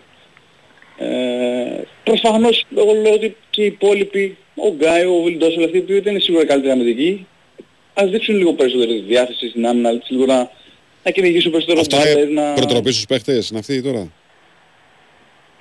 Γιατί εσύ έχεις δει να κάνουν κάτι τέτοιο, να μην το κάνουν μόνο αυτό; Όχι, αλλά ε, δεν ξέραμε όμως ότι αυτοί οι αθλητές δεν έχουν αυτό το στοιχείο στο παιχνίδι τους. Το ξέραμε, το, το ξέραμε και το κάναμε το καλοκαίρι. Δεν το Ναι. συζητάμε αυτό. Άρα δεν τους πήρε ο Παναθηναϊκός για να γίνουν αμυντικοί εξοδοθευτές; Ε, καλά δεν έπρεπε να γίνει εγώ να γίνουν, ε, πώς το λένε, αμυντικοί εξοδοτές σήμερα. Μμμ. Ε, τουλάχιστον να, να μην είναι αυτό το χάλι που είδαμε στην ε, Κωνσταντινούπολη. Ναι. Όπου ο Καλάθης και ο Μαντάρ και όλοι τέλος πάντων οι περιφερειακοί της ε, Φενέρ έκαναν ό,τι ήθελαν, έτσι. Ε, ναι, τουλάχιστον να, να υπάρχει και μια κάποια συγκέντρωση ρε παιδί μου. Δηλαδή φαίνονταν ας πούμε σε εκείνο το μάτσο ότι κανείς από τους παίκτες πάνω που σχεδόν δεν είχε συγκέντρωση. Ε, και μαχητικότητα έτσι, γιατί εντάξει, okay, καλά, καλά όλο κάτι ταλέντο, η ποιότητα και όλα αυτά, αλλά δεν έχει αυτά, τα παιχνίδια- αυτά τα στοιχεία στο μπάσκετ δεν μπορείς να κάνεις Και πράγματα. αν θες να τρέξεις και το γήπεδο, αν θες να έχεις εύκολο σκορ, αν θες να, έχεις, να βάλεις το, τον κόσμο στο παιχνίδι ανεβάζοντας με εντυπωσιακές φάσεις το transition, ε, το ρυθμό του αγώνα γενικότερα, πρέπει να κερδίσεις από την άμυνα ρυθμό επιθετικό έτσι. Δηλαδή πρέπει να έχεις stop στην άμυνα, να έχεις ε, καλές αμυντικές ε, προσπάθειες, να έχεις εύκολο rebound που ο Παναθηναϊκός δεν το έχει. Έτσι ώστε να μπορείς να τρέξεις για να βάλεις και λίγο τον, τον κόσμο στο παιχνίδι, έτσι. Σου θυμίζω ότι, σας θυμίζω γενικότερα ότι στα καλά διαστήματα του Παναθηναϊκού και στον τέρμινο Ολυμπιακό στην Ευρωλίγκα και στο μάτι με τη Φενέρ ήταν όταν ο Παναθηναϊκός είχε ασφάλεια στο αμυντικό rebound, έπαιρνε το κατέβαζε τα αμυντικά rebound, δεν επέτρεπε στον αντίπαλο να πάρει αμυντικά rebound και έβγαζε αυτό που λες. Προσπαθούσε τέλος πάντων να τρέξει λίγο σε αυτό το γήπεδο, προσπαθούσε να, να τρέξει λίγο στο transition, ε, έκανε τέτοια πράγματα. Οπότε θεωρώ και εγώ ότι είναι πολύ σημαντικό και για την ψυχολογία αυτής της ομάδας να το κάνει αυτό, έτσι. Ναι. Και έχει προφανώς μπορεί να εκμεταλλευτεί και τα ποιοτικά χαρακτηριστικά του Χουάντσο έτσι. Ε, γιατί Ε, εγώ θέλω να δω πάντως ένα παιχνίδι στο οποίο ρε παιδί μου ο Χουάντσο δεν θα είναι απλά ένας παίχτης που είναι στην πεντάδα μέσα, αλλά θα υπάρχει μια στόχευση από την ομάδα να αξιοποιηθούν τα επιθετικά χαρακτηριστικά του Χουάντσο. Δηλαδή, εγώ το ξαναλέω, είναι πρόβλημα για τον Παναθηναϊκό που τελείωσε με 2-3 σουτ στην πόλη. Ναι. Είναι σαν στρατής πολλές φορές στην επίθεση ο Ισπανός. Ε, και αυτό θα πρέπει να προβληματίσει γενικότερα το Νανταμάν. Ε, γιατί είναι ένας πολύ καλός ζωτέρ καταστάσεις ο Χουάντσο. Είναι αυτό που λέγαμε ότι μπορείς να είναι στο γήπεδο να δώσεις πράγματα στον Παναναϊκό. Αλλά μέχρι τώρα δεν έχει ε, αναλάβει πρωτοβουλίες. Τέλος πάντων ο Παναναϊκός δεν έχει πάρει από αυτόν πράγματα που περιμένουμε. Ε, και δεν έχει εκμεταλλευτεί. Δεν τον ψάχνει όμως και στο γήπεδο μέσα, έτσι. Δεν δουλεύει για Δεν να... ψάχνει, δεν ψάχνει, ναι, ναι, ναι, ναι, ναι. Δεν τον ψάχνει για να, το, για να βρει, να εκμεταλλευτεί τα χαρακτηριστικά του. Πιστεύω ότι είναι ένα από τα πράγματα που πρέπει να διορθώσει άμεσα ο Παναθηναϊκός αυτό. Και ίσως, ίσως εδώ παίζει με σημαντικό ρόλο καταρχάς ότι υπήρχαν τραυματισμοί σου Λούκα και Βιλντόσα, έτσι που άφησαν και τους δύο αρκετά πίσω. Και γενικότερα ότι σε αυτό το κομμάτι περιμένει και από τον Σλούκα και τον Βιλντόσα ότι έχουν το κάθε το παιχνίδι που τέλος πάντων μπορούν με τις διεισδύσεις να ανοίξουν την αντίπαλη άμυνα, ε, να εκμεταλλευτούν τέλος πάντων όταν θα πηγαίνει κάποια βοήθεια πάνω τους να βλέπουν ελεύθερο το Χουάντσο, να τους πασάρουν. Αυτό που έχει γίνει πολλές φορές με τον Ματζούκα για παράδειγμα, έτσι Ναι. που έχει βγάλει πολλά ελεύθερα τρίποτα ο Πανέκος με τον Ματζούκα. Κάτι αντίστοιχο μπορεί να το κάνει και με τον ε, Χουάντσο. Θεωρώ ότι ε, στην πορεία του χρόνου θα το, θα το βρει αυτό. Α, ε, Γιώργο, κάτι τελευταίο. Ο τραυματισμός του Παπαπέτρου, μάλλον η απόφαση να μπει στο χειρουργείο, γιατί ο τραυματισμός υπήρχε. Ε, αλλάζουν τη στόχευση στον παίχτη που ψάχνει ο Παναθηναϊκός; Κοίτα, και ούτως ή άλλως θα κάνει μια κίνηση, ε, θα παίρνει ένα παίκτη που θα, θα κάνει διαφορά, θα παίρνει απλά ένα παίκτη για να πάρει έτσι, σε αυτή τη θέση εκεί. Ε, τώρα ίσως απλά μπορεί να, να χτυπήσει κάποιο παίκτη που να είναι πιο βαρβάτο τρία. τριάρι, να το Πιο πω έτσι. τρία και Ναι, λιγότερο ναι. δύο. Τρία και Ναι, λιγότερο ναι, δύο. Πιο βαρβάτο, ναι, ναι. Ε, θα το δούμε όμως γιατί ξέρεις τι, ε, πρέπει να δούμε τα κοψίματα στο NBA αυτές τις μέρες. Ε, τι, τι θα προκύψει.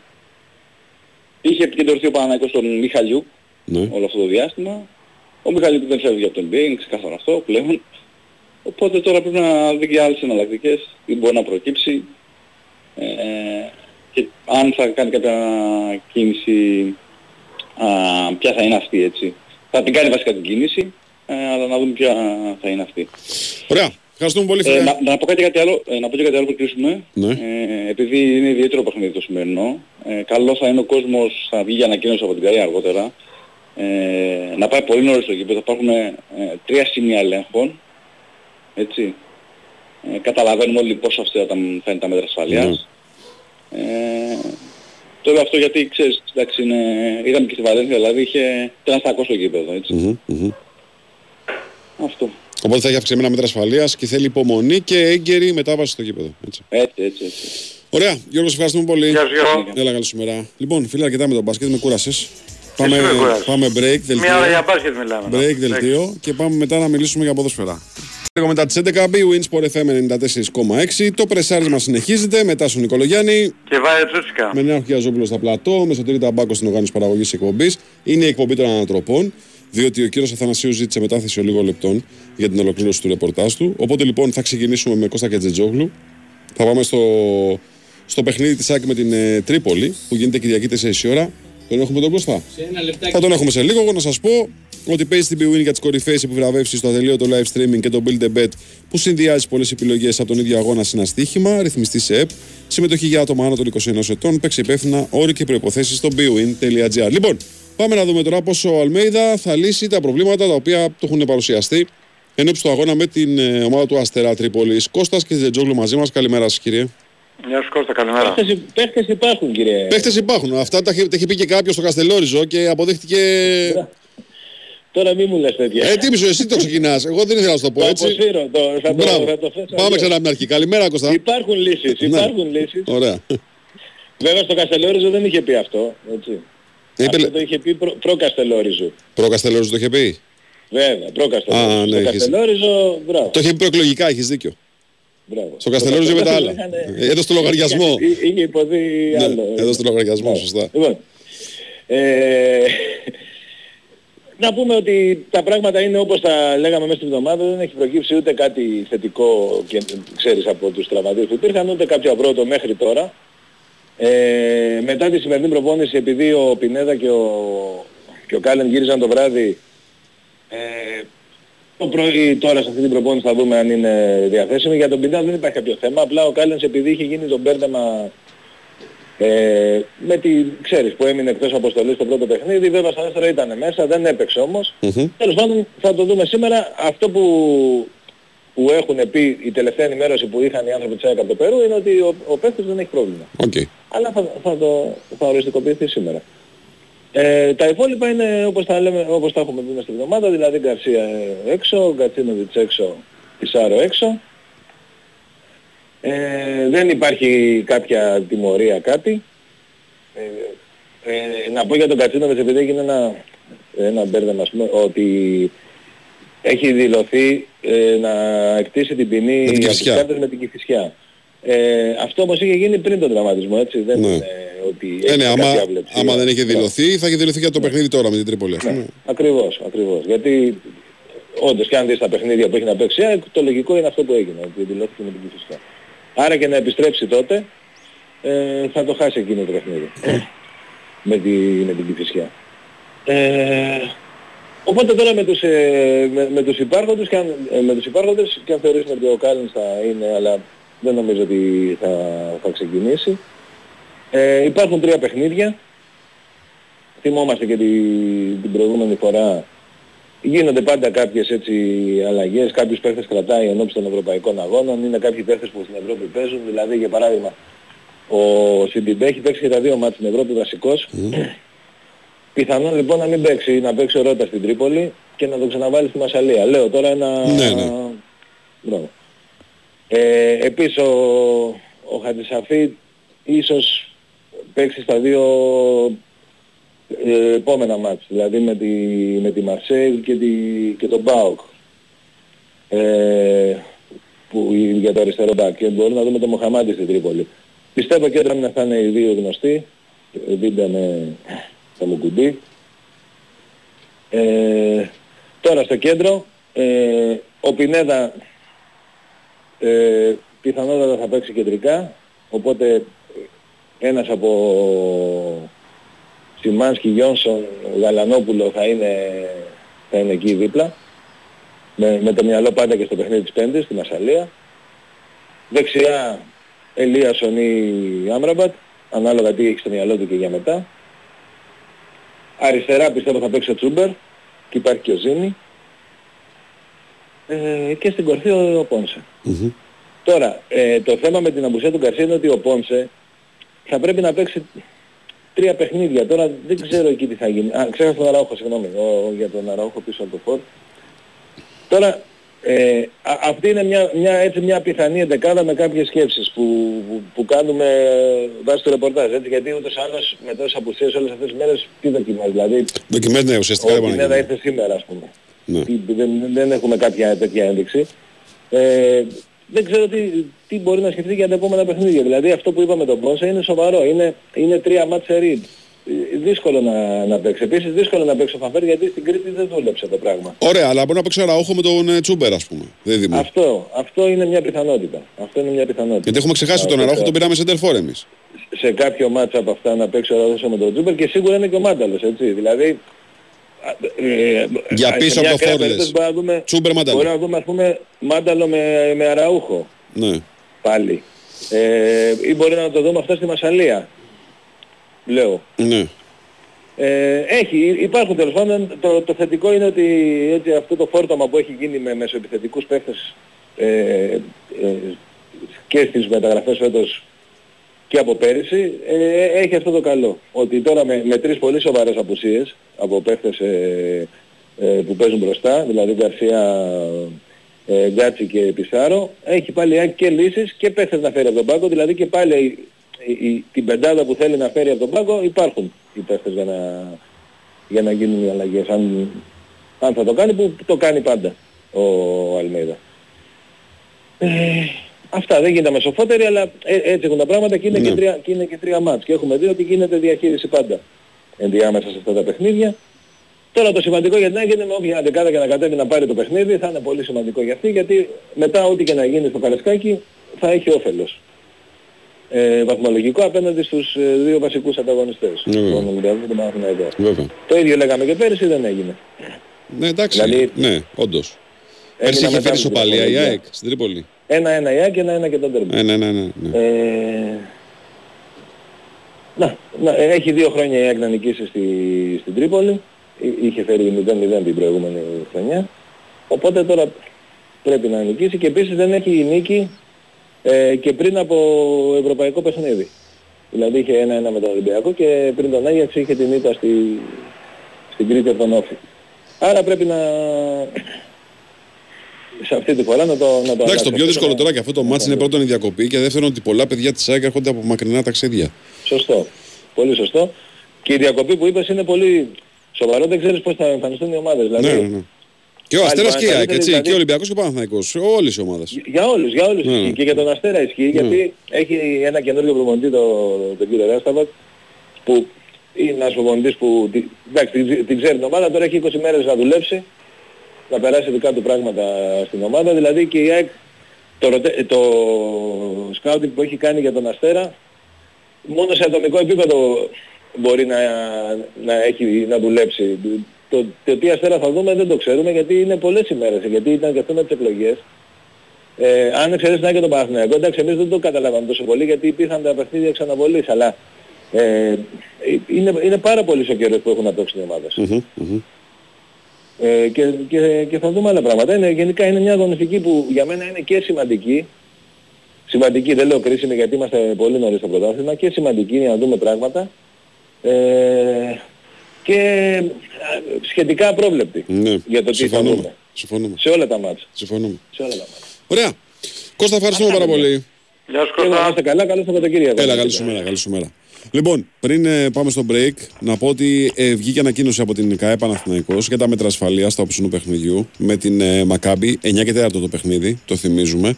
Λοιπόν, ε, ενημερώνει τους φιλάθλους πως τα μέτρα ασφαλείας θα είναι ιδιαίτερως αυστηρά, κάτι που έγινε γνωστό μετά τη σχετική σύσκεψη με την ελληνική αστυνομία. Συνοπτικά, λέω τα εξής. Οι θύρες του ΆΚΑ θα ανοίξουν 2,5 ώρες πριν την έναρξη, δηλαδή στις 7 παρατέταρτο.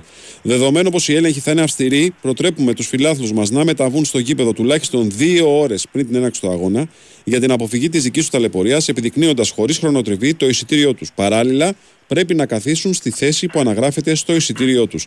Για την είσοδο των φιλάθλων στο γήπεδο θα χρησιμοποιηθούν οι θύρες 3, 10, 11, 14 27-29, 31, 40, 46, VIP Α και VIP Β. Ε, μπορείτε να βρείτε σχετική ανακοίνωση σε λίγο και στο www.sportpavlafm.gr όπως επίσης και στο επίσημο site του Παναθηναϊκού. Θα πραγματοποιηθούν αυστηροί προέλεγχοι με κυκλειδώματα και τρεις ζώνες. Δεν θα επιτραπεί σε κανένα φύλαθλο να πλησιάσει το γήπεδο χωρίς εισιτήριο, ενώ θα χρειαστεί να φέρει μαζί του ταυτότητα ή διαβατήριο για έλεγχο ταυτοπροσωπία. Οι φίλαθλοι δεν θα μπορούν να φέρουν μαζί τους στο γήπεδο κράνη μηχανής και σακίδια πλάτης. Στηρίζουμε την ομάδα μόνο με τη φωνή μας. Σε καμία περίπτωση δεν χρησιμοποιούμε συσκευές λέιζερ και καπνογόνα, καθώς ο κίνδυνος τιμωρίας είναι μεγάλος. Προστατεύουμε το σπίτι μας στο ΑΚΑ και με το δικό μας μοναδικό τρόπο βοηθούμε τον Παναθηναϊκό να φτάσει στη νίκη. Αναφέρεται στη σχετική ανακοίνωση, το οποίο θα την βρείτε σε λίγο ε, και στο sportpavlafm.gr, αλλά φυσικά και στο powbc.gr που έχει αναρτηθεί ήδη. Λοιπόν, πάμε break και επιστρέφουμε λίγο Αθανασίου.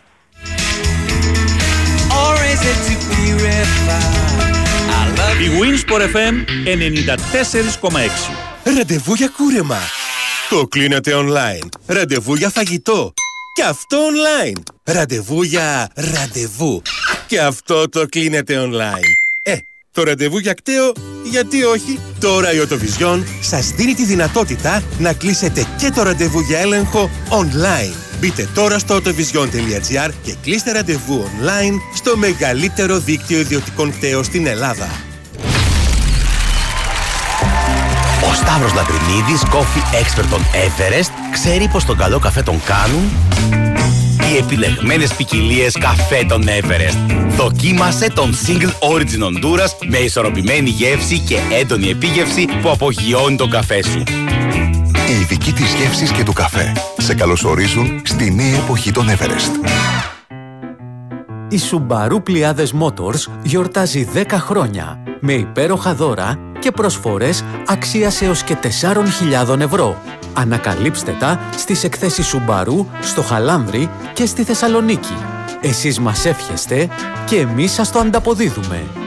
Χρόνια πολλά Πλιάδες Motors. Τι κοινό έχουν το καλοκαίρι, ο χειμώνας και μία αντλία θερμότητας μηντέα; Ταιριάζουν ιδανικά για να σου χαρίζουν αξεπέραστη αίσθηση άνεσης και ηρεμίας. Γιατί όταν επιλέγεις αντλία θερμότητας μηντέα, επιλέγεις θέρμανση ψήξη και ζεστό νερό όλο το χρόνο με κορυφαία απόδοση.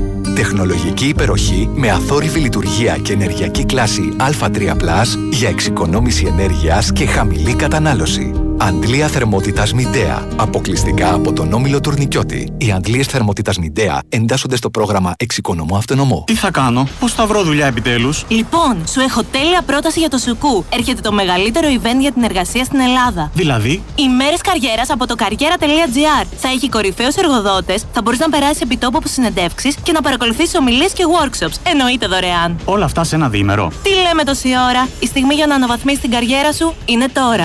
Ημέρες καριέρας. Τα πάντα για την εργασία σε ένα event. 21 και 22 Οκτωβρίου, Τεχνόπολη Δήμου Αθηναίων. Είσοδος δωρεάν. Απαραίτητη εγγραφή στο καριέρα.gr. Η Winsport FM 94,6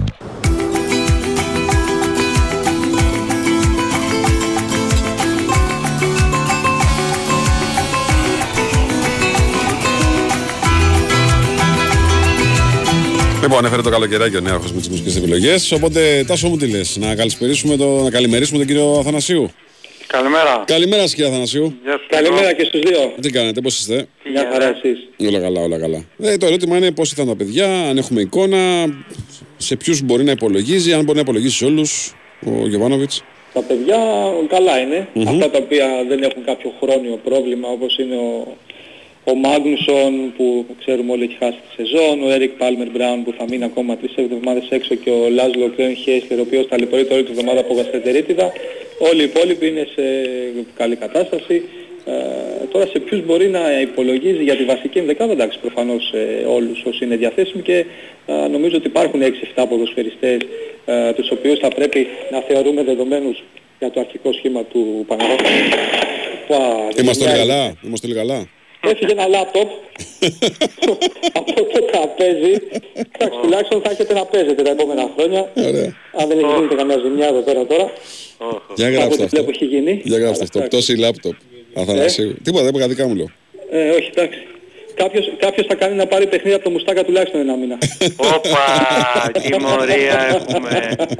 Τιμωρία έχουμε. Όχι, είναι ένας συνδυασμός πραγμάτων. Λοιπόν, ο Μπρινιόλι, ο Γετβάιο Σέκεφελντ, ο Αράο, ο Μπερνάδο Παλάσιος, ο Ιωαννίδης και ο Χουάνκαρ νομίζω α, είναι ποδοσφαιριστές που δύσκολα δεν θα δούμε στο αρχικό σχήμα του Παναθηναϊκού το βράδυ της Κυριακής στο, στο Φάληρο. Για άλλες υπόλοιπες θέσεις νομίζω και στα δεξιά της άμυνας θα περιμένουμε να δούμε αν θα είναι ο, ο Κότσιρας ή ο Βαγιανίδης. Στη μεσαία γραμμή να δούμε εάν θα δούμε εκεί τον ε, Βιλένα ή τον Τσέριν, αν στην δεκάδα θα υπάρχει παράλληλη συμμετοχή, ταυτόχρονη με συγχωρείτε συμμετοχή του Μπερνάρ με τον Τζούρις, οπότε να πάει ο Μπερνάρ αριστερά και να βγει ε, εκτός ενδεκάδας ο Μαντσίν. Αυτά είναι πράγματα τα οποία νομίζω θα τα διαπιστώσουμε τελευταία στιγμή. Απλά ε, αυτοί οι 7 ποδοσφαιριστές, 8 νομίζω είναι α, δεδομένοι στο μυαλό του, του προπονητή για αυτό το παιχνίδι. Ένα παιχνίδι στο οποίο ο Παναθηναϊκός θα πρέπει να βάλει ένα τέλος σε αυτά τα 5 συνεχόμενα ντέρμπι χωρίς νίκη.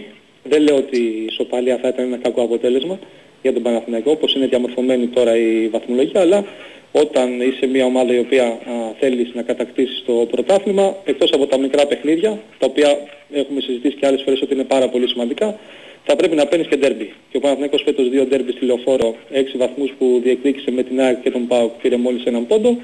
Οπότε νομίζω είναι μια καλή ευκαιρία α, να κάνει μια αρχή, να κάνεις σε ευθύ όπως λέμε το βράδυ της Κυριακής στο Καραϊσκάκι σε ένα παιχνίδι όπου ελπίζω να μην συζητάμε για την διαιτησία παρά την τραγική κατά την άποψή μου επιλογή της ΚΕΔ να ορίσει έναν ε, διαιτητή δεύτερης κατηγορίας. Έλεγα εχθές ότι για να δούμε τουλάχιστον να είναι πρώτης κατηγορίας και από ένα από τα κορυφαία πρωταθλήματα ήταν.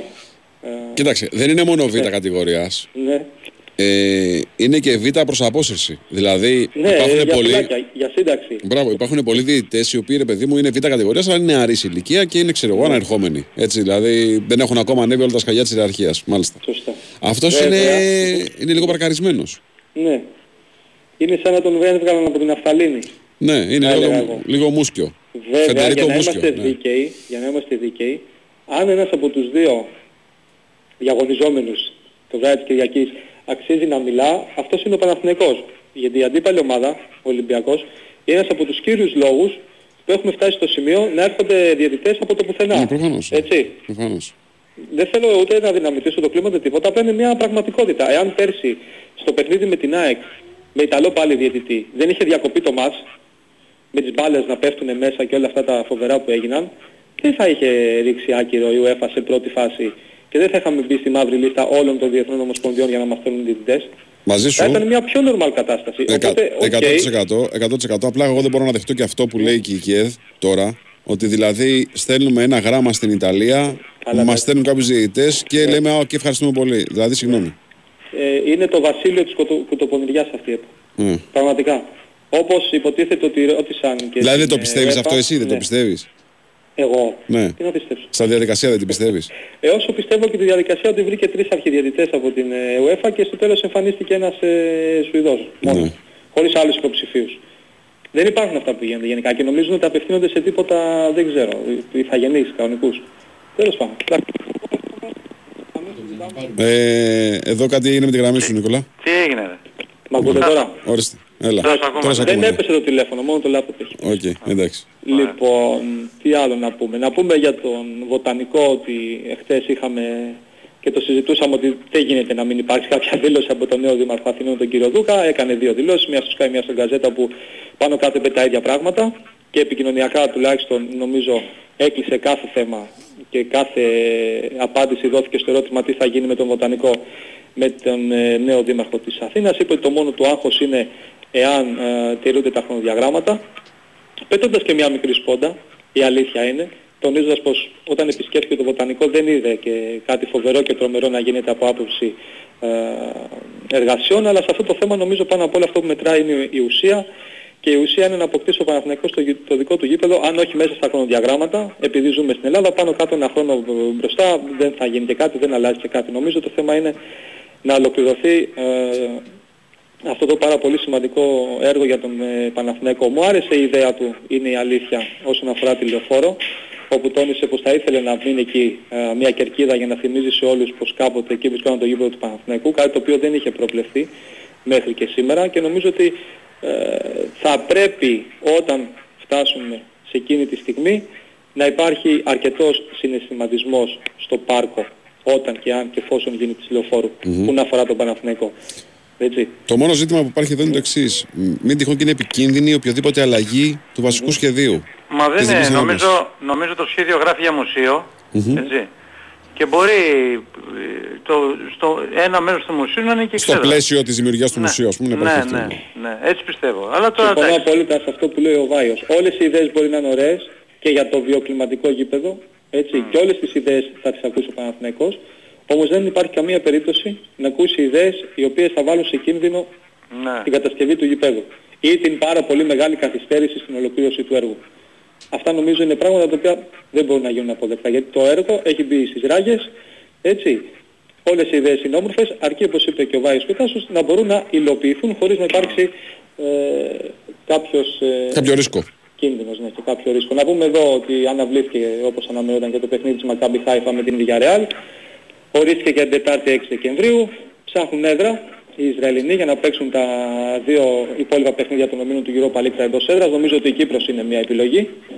Ναι, Έτσι. Και την πιθανό. Κυριακή έχουμε πει είναι η κρίσιμη συνεδρίαση εκεί της Ομοσπονδίας για να δουν τι θα κάνουν οι, οι ομάδες σχετικά με τις προπονήσεις και το πώς θα μπορέσει να ολοκληρωθεί το, το φετινό πρωτάθλημα και θα κλείσω με τον φίλο μας, τον Μαρθελίνο, ο οποίος έχει καταντήσει γραφικός πραγματικά σε κάθε συνέντευξή του, τονίζει ότι έπρεπε να έχει βάλει πολλά γκολ στο Παναθηναϊκό στο Βελοντρόμ, θα μπορούσε να έχει φάει και πάρα πολλά στη λεωφόρο, έτσι είναι το ποδόσφαιρο, θα πρέπει να ηρεμήσει γιατί πραγματικά έχει φτάσει ε, να θυμίζει έναν ε, συμπαθή τεχνικό ο οποίος εργάζεται σε ομάδα της Βορείου Ε, ένα ακόμα θύμα του Ιβάν Γιωβάνοβιτς. Καλοκαιρινό, Νίκο. Σοδίτσα.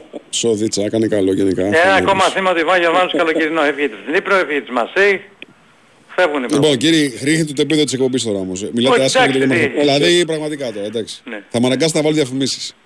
να, να βάλεις γιατί πρέπει να αρχίσω να μαζεύω κάτι κομμάτια εδώ πέρα να ψυχομολογώ το Και μετά στον Νικολογιάννη, Και βάει Τζούτσικα. ναι, ο Σκιαζόπουλο στα πλατό, ο Τρει Ταμπάκο στην οργάνωση παραγωγής εκπομπής. Είμαστε έτοιμοι να πάμε σε Θεσσαλονίκη, κύριε Νέαρχη; Σε λιγάκι. Σε λιγάκι θα είμαστε. Ε, Α, εδώ είναι ο κύριος Ζωπατζόγλου. Για πες, Τάσο. Τι; όχι, όχι, τίποτα. Μετά. Ωραία. Πάμε στο Δημήτρη Ζωπατζόγλου λοιπόν. Πάω, προετοιμάζει για μας με τον Ατρόμητο. Καλημέρα σας, κύριε, τι κάνετε; Όπα. Όπα, τι έγινε, παιδιά; Ε, ήρθε η γραμμή κατσαρή. Κόλλησε η γραμμή, ήρθε η γραμμή κατσαρή, κατάλαβες; Δηλαδή τεχνικό. Τι ήθελε να πεις; Ότι η πρώτη αγωνιστική της έκτης φάσης του Κυπέλλου να πούμε ότι δεν θα γίνει. Άρα μια Τετάρτη που ήταν τώρα, Ναι. 30 Οκτωβρίου μέχρι 2 Νοεμβρίου δεν θα γίνει. Α, διότι κρεμούν κάποιες, υπο- ε, κάποια παιχνίδια. Δικαστικές υποθέσεις. Πανθρακικός, Ιωνικός και Ιωλικός Αναγέννης Καρδίτσας, ναι. Ναι. Μάλιστα. Ε, δικαστικές υποθέσεις και πρέπει αν δεν ξεκαθαρίσει αυτό δεν πάει να γίνει δαμάς. Θα γίνει κλήρωση σήμερα κανονικά. Δυόμιση ώρα. Δυόμιση ώρα, αλλά τα παιχνίδια αυτά που ήταν να γίνουν την άλλη, όχι αυτή, τη, τη μεθεπόμενη μάλλον. ε, Αρχές του Νοέμβρη. Τέλος ναι, ναι, Οκτώβρη. ναι, ναι, ναι. 30 Οκτωβρίου δεν θα γίνουν τότε. Λοιπόν, πάμε Θεσσαλονίκη. Δημήτρη Ζωπατζόγλου, καλημέρα σας, κύριε. Γεια σας, σας, Δημήτρη, γεια σας, καλημέρα. καλημέρα. Καλημέρα, καλημέρα. Τι γίνεται, πώς προετοιμάζεις το Πάο και το μάτς με τον Ατρόμητο; Μια χαρά, μια χαρά νομίζω είναι όλα. Έχουν κυλήσει ομαλά βάσει προγράμματος, σχεδιασμού, με τις αφήξεις, με τους διεθνείς, χωρίς ε, περαιτέρω προβλήματα. Χωρίς ε, συμπτώματα ουντέζε, ε. Θα έρθει το παιδί σε κανένα δύο μήνες. Τα Όχι, θυμάσαι, όχι. τα θυμάσαι αυτά, έτσι; Ειδικά τους Αφρικανούς τους προσέχει πάρα πολύ. τους προσέχει πάρα πολύ. Δεν νομίζω να δυσαρεστήθηκε κανείς στον ΠΑΟΚ που ο Ράχμαν Μπάμπα έχει προβλήματα στην Κάνα και σκέφτεται μέχρι και την αποχώρηση από την Εθνική. Ε, δεν νομίζω να δυσαρεστήθηκε που ο Εκόνγκ έμεινε εδώ. Τώρα τι θα γίνει με το Κόπα Αφρικα τον Ιανουάριο, αυτό από το καλοκαίρι το ήξερα στον ΠΑΟΚ, έκαναν τις συμφωνίες με τους Αφρικανούς και θα δούμε τι θα γίνει τον Ιανουάριο που είναι πάντα πολύ βαρύς μήνας για τις ελληνικές ε, ομάδες αλλά μέχρι τότε βλέπουμε. Τώρα είναι όλοι εδώ διαθέσιμοι ε, αυτό το, το, τον ευχάριστο πονοκέφαλο για το ποιο θα πρωτοβάλει την Κυριακή και πώς θα ετοιμάσει και τα επόμενα παιχνίδια γιατί σίγουρα α, η 11η της Κυριακής α, θα παίξει ρόλο και σε σχέση με ό,τι ακολουθήσει στο Αμπερντίν ΠΑΟΚ, στο ΑΕΚ ΠΑΟΚ το οποίο έρχεται στη, στην πορεία. Ε, ξεκινάμε από τον ΜΕΙΤΕ που είναι τιμωρημένος στην Ευρώπη. Ε, νομίζω είναι πολύ βέβαιος θα παίξει στην Ελλάδα μαζί με τον Οσδόεφ. Αυτό ταιριάζει ως ε, δίδυμο. Πάμε στον Φορ όπου για ένα εντός έδρας μάτς με τον Ατρόμητο ο Σαμάτα σίγουρα έχει τον πρώτο λόγο. Ε, στους μεσοεπιθετικούς είναι δύο διεθνείς που επιβαρύνθηκαν λίγο παραπάνω. Ο Ζήφκοβιτς με τον Τεσπότοφ έχει ένα ενδιαφέρον ποιον θα βάλει από τους δύο τον βασικό του τον Σέρβο ή αν θα τον προφυλάξει αυτό το μάτς για να παίξει ο Βούλγαρος. Καταλαβαίνουμε ότι και εκεί οι διαφορές δεν είναι τόσο μεγάλες, η ποιότητα είναι πολύ ιδιαίτερη και για τους δύο. Ε, και για την άμυνα που πάντα στην άμυνα ο δεξιός μπακ είναι το θέμα στο, στο ΠΑΟΚ. Ε, αρκετοί θα εύχονταν ή εύχονται να βρει ο ΠΑΟΚ έναν μπάμπα και από τα δεξιά. Μέχρι τότε ο προπονητής έχει τέσσερις ποδοσφαιριστές στα δεξιά μπακ να διαλέγει κάθε φορά ποιος πιστεύει ότι του κάνει τη δουλειά. Του κάνει ο Βιερίνια σε κάποιο πολύ μεγάλο μάτσο όπως με την Έντρα. Ο Βιερίνια. Του κάνει ο Κετζιόρα σε κάποιο μάτς που πρέπει και αμυντικά να προσέξει πάρα πολύ να μπει δίπλα στον Εκόνγκ. Θα βάλει τον Κετζιόρα. Του την κάνει ο Σάστρη ή ο Λίρατζης. Έχει, ναι, δεν μπορείς να πεις ότι ο ένας είναι ο φουλ βασικός, αλλά έχει τέσσερις να διαλέγει κάθε φορά για τη φετινή σεζόν και μέχρι να σταματήσει ο Βιερίνια, μέχρι ξέρω εγώ ίσως και ο Κετζιόρα να, να αποχωρήσει. Σε γενικές γραμμές όλο αυτό δείχνει ότι έχει πάρα πολλές λύσεις, ότι είναι υγιείς ε, όλοι και νομίζω το πιο μεγάλο θέμα για τον ΠΑΟΚ σε αυτό το μάτς, όπως και σε προηγούμενα, είναι η νοοτροπία μετά τη διακοπή. Το ξέρουν, το έχουν διαπιστώσει ότι η ομάδα γυρίζει πολύ χαλαρή ε, και με πολλά λάμδα το χαλαρή ε, στη, μετά τις διακοπές, το έχει πληρώσει, το ξέρουν, το έχουν δει το καταλαβαίνουν και νομίζω ότι η πιο σημαντική προετοιμασία αυτές τις μέρες είναι η πνευματική. Έτσι ώστε να, να μπουν στο γήπεδο όπως σταμάτησαν και όχι να μπουν για να περάσουν άλλη μια μέρα στη δουλειά για να κάνουν απλά να παίξουν σωστά.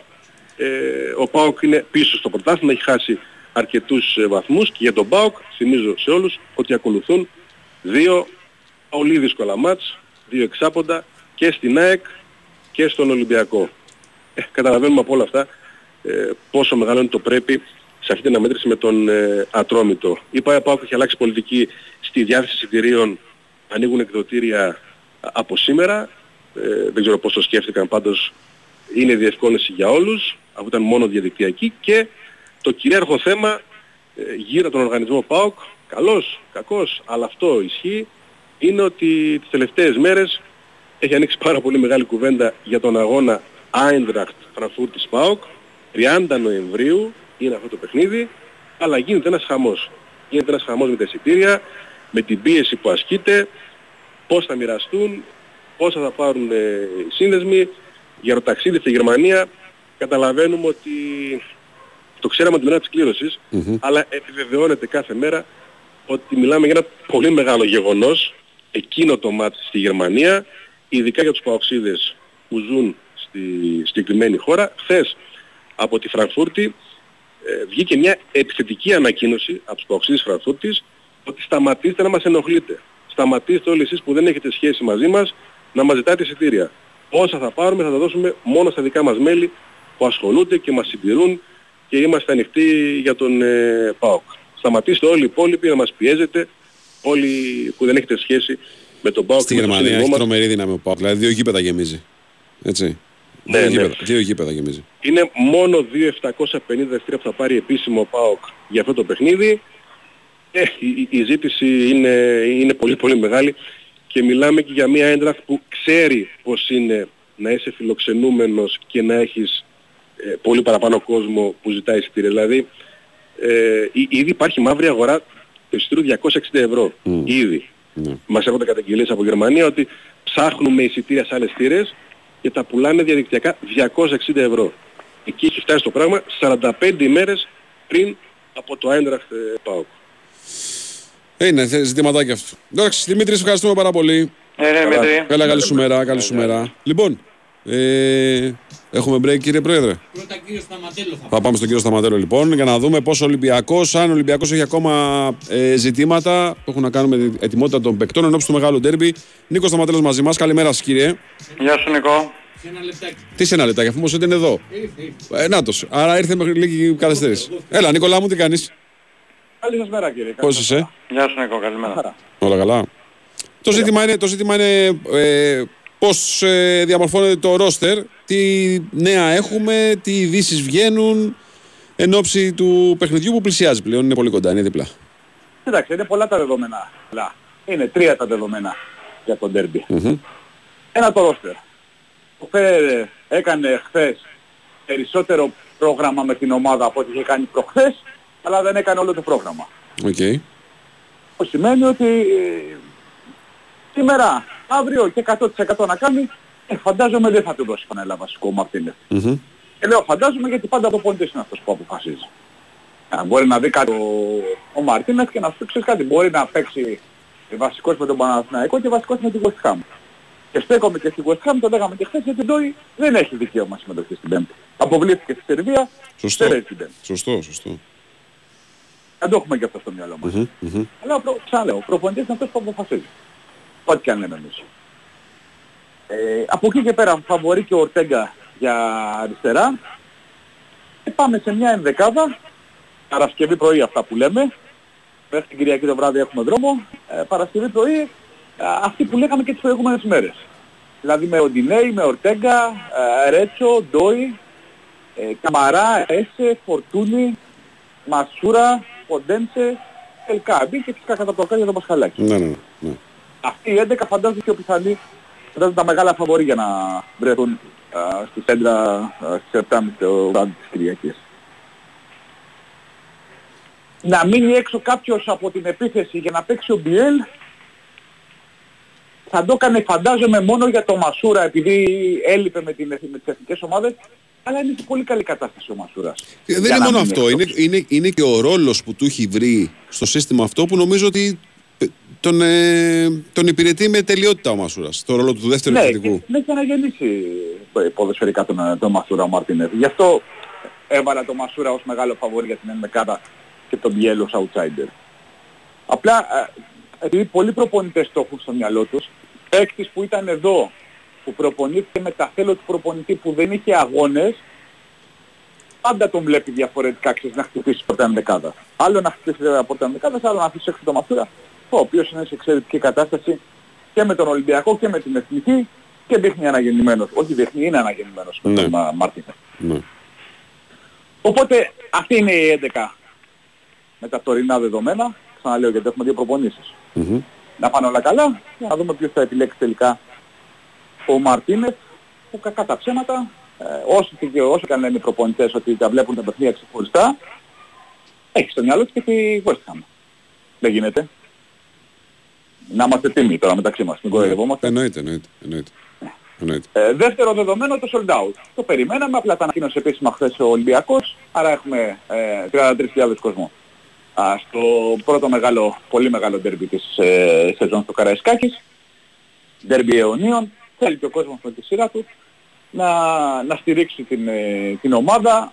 Βλέπει μια καινούργια ομάδα που ακόμα χτίζεται να είναι πρώτη, να παίζει καλό ποδόσφαιρο ε, στα περισσότερα από τα παιχνίδια που έχει παίξει. Ε, πολύ καλό ποδόσφαιρο, οπότε σου λέει και ντε- το, το όνομα του αντιπάλου είναι μπροστά.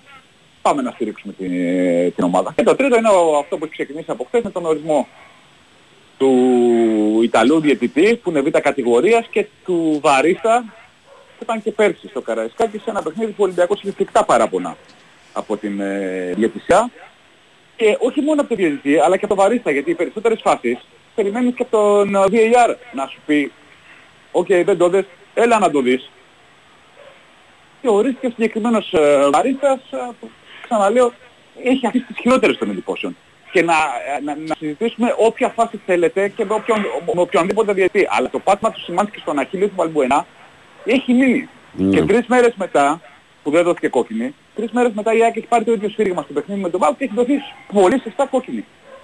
Πέρα από όλα τα άλλα, από το πέναλτι που ζητάει ο Ολυμπιακός με τον Μπακαμπού και για ό,τι άλλο διαμαρτύρεται, να το συζητήσουμε. Γιατί ο- ο ένας μπορεί να σου πει είναι πέναλτι, ο άλλος δεν είναι πέναλτι. Αλλά η συγκεκριμένη φάση που ήταν και στο μισάωρο, θα άλλαζε τα δεδομένα του παιχνιδιού αν η ΑΕΚ ήταν με 10 παίχτες, σίγουρα θα άλλαζε τα δεδομένα. Ε, δεν νομίζω ότι επιδέχεται κουβέντας.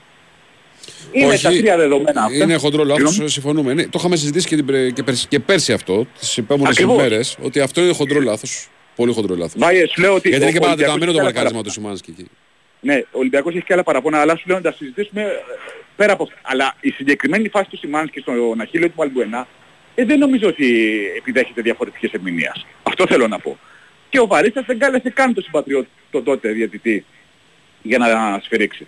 Και το γεγονός ότι ο διαιτητής είναι δεύτερης κατηγορίας μαρτυρά δύο πράγματα στα δικά μου μάτια. Μπορεί να κάνω λάθος. Πρώτον, ότι η ΕΠΟ είναι ανίκανη να βρει καλύτερο διαιτητή στο, στο ντέρμπι αιωνίων του ελληνικού πρωταθλήματος. Απάντησε βέβαια ότι ό,τι μας στέλνουν φέρνουμε. Βέβαια και άλλες φορές ε, δήλωναν ε, ανικανότητα, αδυναμία να βρουν καλύτερο διαιτητή και έρχονταν ο καλύτερος διαιτητής. Κατάλαβες. Και, δε- και ε, αν παγιωθεί αυτό όπως πήγε να παγιωθεί με τους Έλληνες διαιτητές στα ντέρμπι, με τον προηγούμενο αρχιδιαιτητή, ε, δεν είναι μακριά η μέρα που θα ξαναδούμε τα Μπάνοβιτς στο ελληνικό πρωτάθλημα. Ε, Νίκο, εγώ βλέπω ότι γίνεται μια συντονισμένη προσπάθεια σιγά σιγά να αναγκαστεί ο κόσμος να πει φτάνει πια με αυτούς τους ε, δεύτερο-τρίτο κλασσάτους ε, διαιτητές από το εξωτερικό, πάμε μόνο με Έλληνες. Το έχει πει από την αρχή η ΕΠΟ. Έτσι, Ο ακριβώς. πρόεδρος της ΕΠΟ το είχε πει από την αρχή ότι θέλει τους Έλληνες Βεβαίως. διαιτητές. Απλά θυμίζω ότι γι' αυτό έφυγε ο, ο Μπένετ, έτσι. Υποτίθεται ότι γι' αυτό Σωστό. έφυγε ο Μπένετ. Σωστό. Ναι. Θυμίζω όμως αυτό που έλεγα και χθες ότι ο πρόεδρος της ΕΠΟ στην ε, διαδικασία για την ε, ανάδειξη του νέου αρχιδιαιτητή είπε ψέματα μέχρι και στο Μαξίμου. Γιατί είπε στο Μαξίμου ότι η διαδικασία θα γίνει με τρία βιογραφικά και θα διαλέξουμε το καλύτερο. Έχω την Οπότε, εντύπωση ότι ξέρουμε. οι πληροφορίες διασταυρώθηκαν από το Μαξίμου και βρέθηκαν λαθασμένες. Έχω αυτή την Αυτά που πληροφορία. είπε ο κύριος Μπαλτάκος στο Μαξίμου. Ναι, ναι, ναι. Ναι, ε, το ξέρουμε όλοι πώς, ε, πώς βγήκε ο νέος αρχιδιαιτητής, για τον οποίο θέλουν να μας πείσουν ότι αυτός έφερε τους Ιταλούς. Εντάξει, οκ. Πάντως, ε, Νίκο, για να είμαστε δίκαιοι, σωστοί, είχε πει κάτι και ο Νίκος Αθανασίου πριν και συμφωνώ απόλυτα. Ε, έχουμε βγάλει και τα ματάκια μας όταν κλωτσάμε μπάλες στα παιχνίδια για να μην έρχονται διαιτητές ε, ε, είτε από την elite κατηγορία είτε από την πρώτη. Δηλαδή, όταν βλέπει ένας διαιτητής να πηγαίνει να παίζει ένα derby και οι παράγοντες της ομάδας να κλωτσάνε μπάλες και όλα αυτά, ξέρεις, ε, το ξανασκέφτεται να ξανάρθει. Η πραγματικότητα είναι αυτή. ξανασκέφτεται να ξανάρθει. Το Ναι. ξανασκέφτεται να ξανάρθει. Αλλά τον άνθρωπο, γιατί μιλάμε για τον Βαγγέλη Μαρινάκη. Ο Βαγγέλης Μαρινάκης ήταν αυτός Ναι. που κλωτσούσε μπάλες. Ναι. Για το βαρίστα που θα είναι και την Κυριακή. Γι' αυτόν κλωτσούσε μπάλες. Και τον ίδιο Ωραία, βαρίστα γιατί είναι, που θα είναι τον ωραία φέρνει. συμπεριφορά να κλωτσάει μπάλες ο πρόεδρος της Όχι. ομάδας. Όχι. Δεν, Ε, λέω λοιπόν. αυτό. δεν λέω αυτό. Εγώ λέω Αλλά- ότι από την ΕΠΟ, από την ΕΠΟ που λένε Ναι. όλα αυτά που λένε, ξαναφέρουν τον ίδιο άνθρωπο. Τα έκανε μαντάρα πέρσι, το ξαναφέρουν και φέτος. Αυτό είναι άλλο κομμάτι. Εγώ, Και δηλώνει εγώ, εγώ λέω για, το, για τους elite διαιτητές που η αλήθεια είναι ότι είναι λογικό με όλα αυτά που γίνονται στο ελληνικό ποδόσφαιρο, με τα ντους στα αποδητήρια και όλα αυτά που έχουν γίνει, ε, σου λέει ο άλλος δεν έρχομαι. Εγώ αυτό το δέχομαι σαν δικαιολογία. Δεν δέχομαι το γεγονός ότι δεν υπάρχουν διαιτητές πρώτης κατηγορίας να έρθουν να παίξουν. Αυτό, μπράβο. Και ότι, και ότι μας στέλνουν οι ομοσπονδίες αυτές ό,τι θέλουν. Δηλαδή άμα τους στείλω ομοσπονδία έναν ε, διαιτητή του τέταρτου τοπικού θα το δεχθούμε σαν ΕΠΟ. Ο- Αυτό θέλω να πω, ότι ο ελίτ διαιτητής θα παίξει και στο πρωτάθλημά του. Δεν θα έρθει να παίξει στην Ελλάδα. Θα Ναι. έχει υποχρεώσει το Σαββατοκυριακό. Ναι, Αυτό ναι. να το καταλάβω. Ναι. Αλλά ό,τι σου στέλνουν το παίρνεις. Ναι. Και πόσες φορές είχαν φέρει ανάλογο διαιτητή κατη- β' κατηγορίας Ναι. α, από την ΕΠΟ και ξαφνικά βρέθηκε και πολύ καλύτερος. Πάντως β' κατηγορίας διαιτητής ήταν και ο διαιτητής του Παναθηναϊκού ΣΑΚ, έτσι. Κόκκινο στο γαλάνο. Έτσι. Β' ΣΑΚ, Β' Καταναθηναϊκός, θα ξανάρθει ο Πανόβιτς. Μα Θέμα τι πάμε. χρόνο είναι αυτό δεν είναι. Καλή φίλε. Καλημέρα, καλημέρα. μέρα. καλημέρα. Έχουμε break κύριε Νέαρχε. Ένα μικρό break και επιστρέφουμε. Η Winsport FM 94,6. Μάθε τι παίζει με την Big Win. Και σήμερα η Big Win σε βάζει στα γήπεδα της Ελλάδας και σου κάνει πάσα στους σημαντικότερους αγώνες της ημέρας. Ολυμπιακός και Παναθηναϊκός κοντράρονται στον αέρα του Big Win Sport FM σε ένα ντέρμπι αιωνίων που δεν θέλει να χάσει κανείς. Την Κυριακή τα πάντα περιστρέφονται γύρω από το μεγάλο παιχνίδι με τον Ολυμπιακό να υποδέχεται τον Παναθηναϊκό. Μπείτε από νωρίς στο ρυθμό του αγώνα με τα τελευταία νέα των ομάδων και στις 7.30 ζήστε φάση προς φάση το απόλυτο ντέρμπι κορυφής της 8ης αγωνιστικής. Η αυλαία της ημέρας είναι στις 4 με την εκτός έδρας δοκιμασία της ΑΕΚ στην πόλη Κότερα ενώ την ίδια ώρα διεξάγεται η αναμέτρηση Κηφισιά Όφη και στις 6.30 παίζουν Πάο Κατρόμητος. Απόψε στις 8.30 η Λαμία φιλοξενεί τον Πας Γιάννηνα και το πρόγραμμα συνεχίζεται αύριο με τα μάτς Πανετολικός Βόλος στις 5.30 και Άρης Πανσεραϊκός στις 8. Μετά το τέλος των αγώνων ακολουθεί ρεπορτάζ, αναλύσεις και ανοιχτά μικρόφωνα για τους ακροατές για σχολιασμό του ντέρμπι αιωνίων και όλης της υπόλοιπης αγωνιστικής δράσης.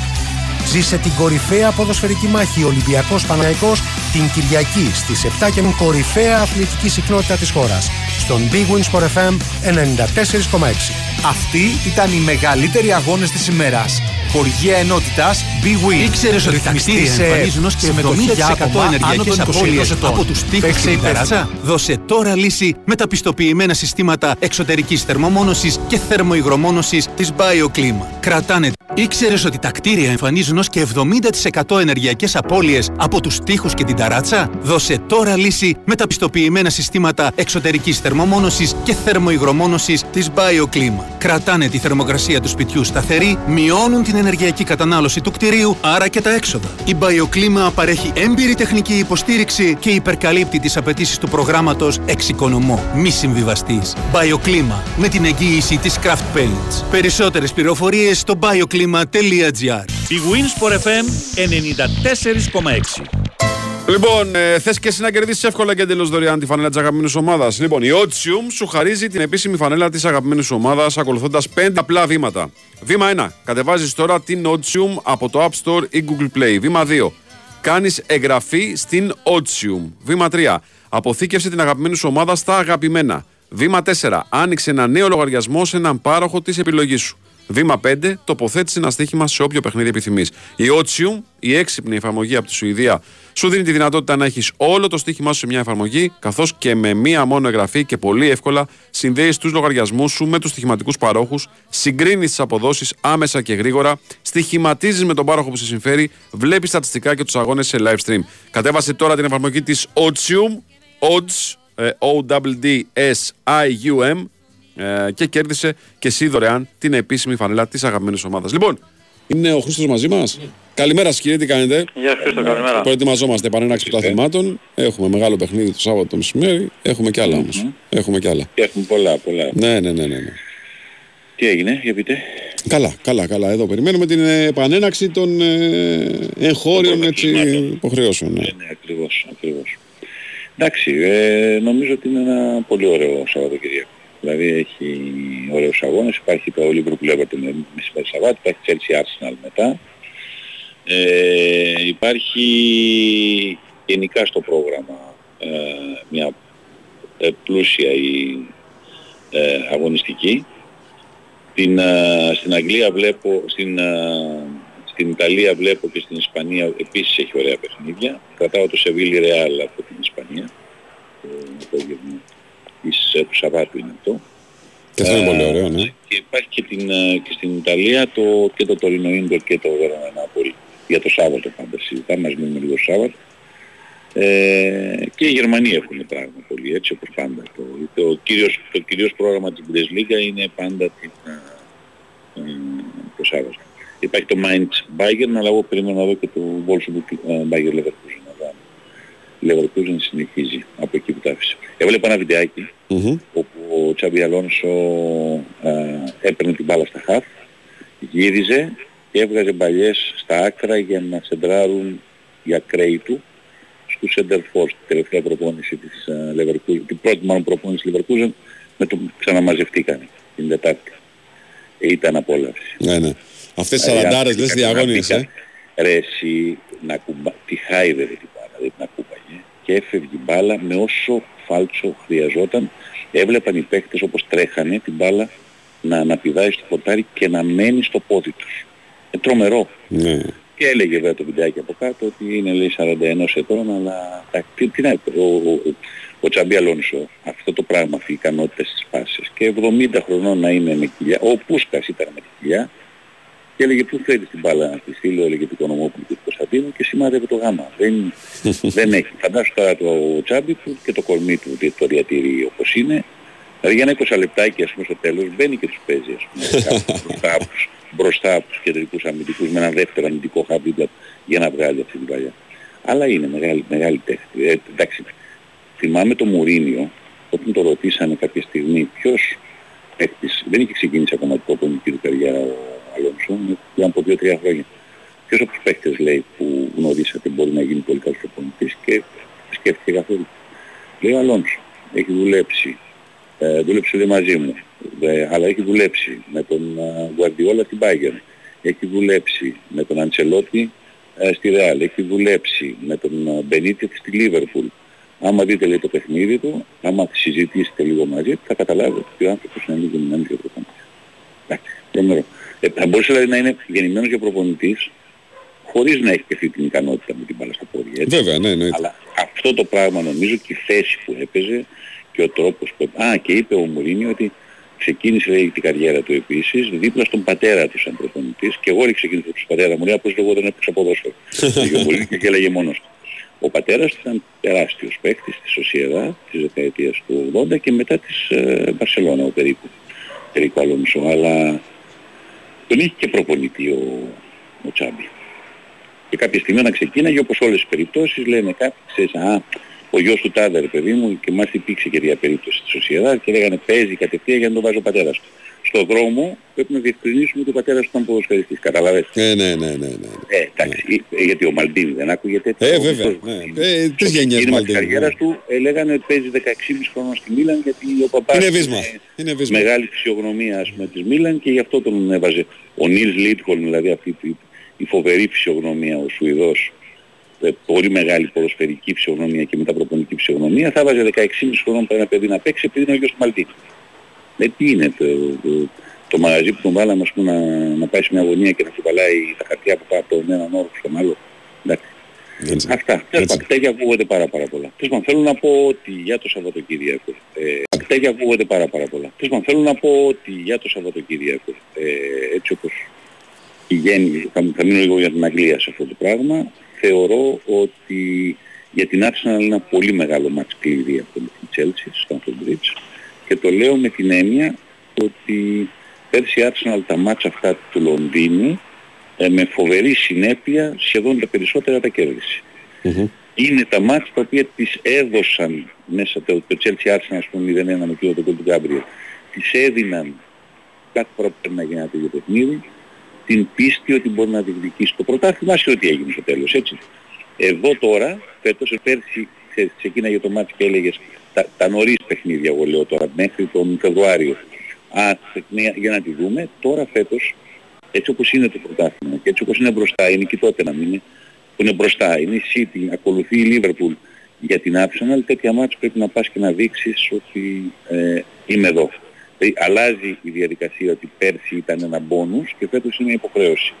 Συνήθως σε αυτές τις περιπτώσεις δεν είναι τόσο εύκολο. Επίσης η Chelsea, εγώ λέω ότι κάποια στιγμή δεν μπορεί να συνεχίσει να είναι τόσο κακή με το Πουτσετίνο. Κάποια στιγμή ο Πουτσετίνο το έργο θα το φέρει σε μια ισορροπία.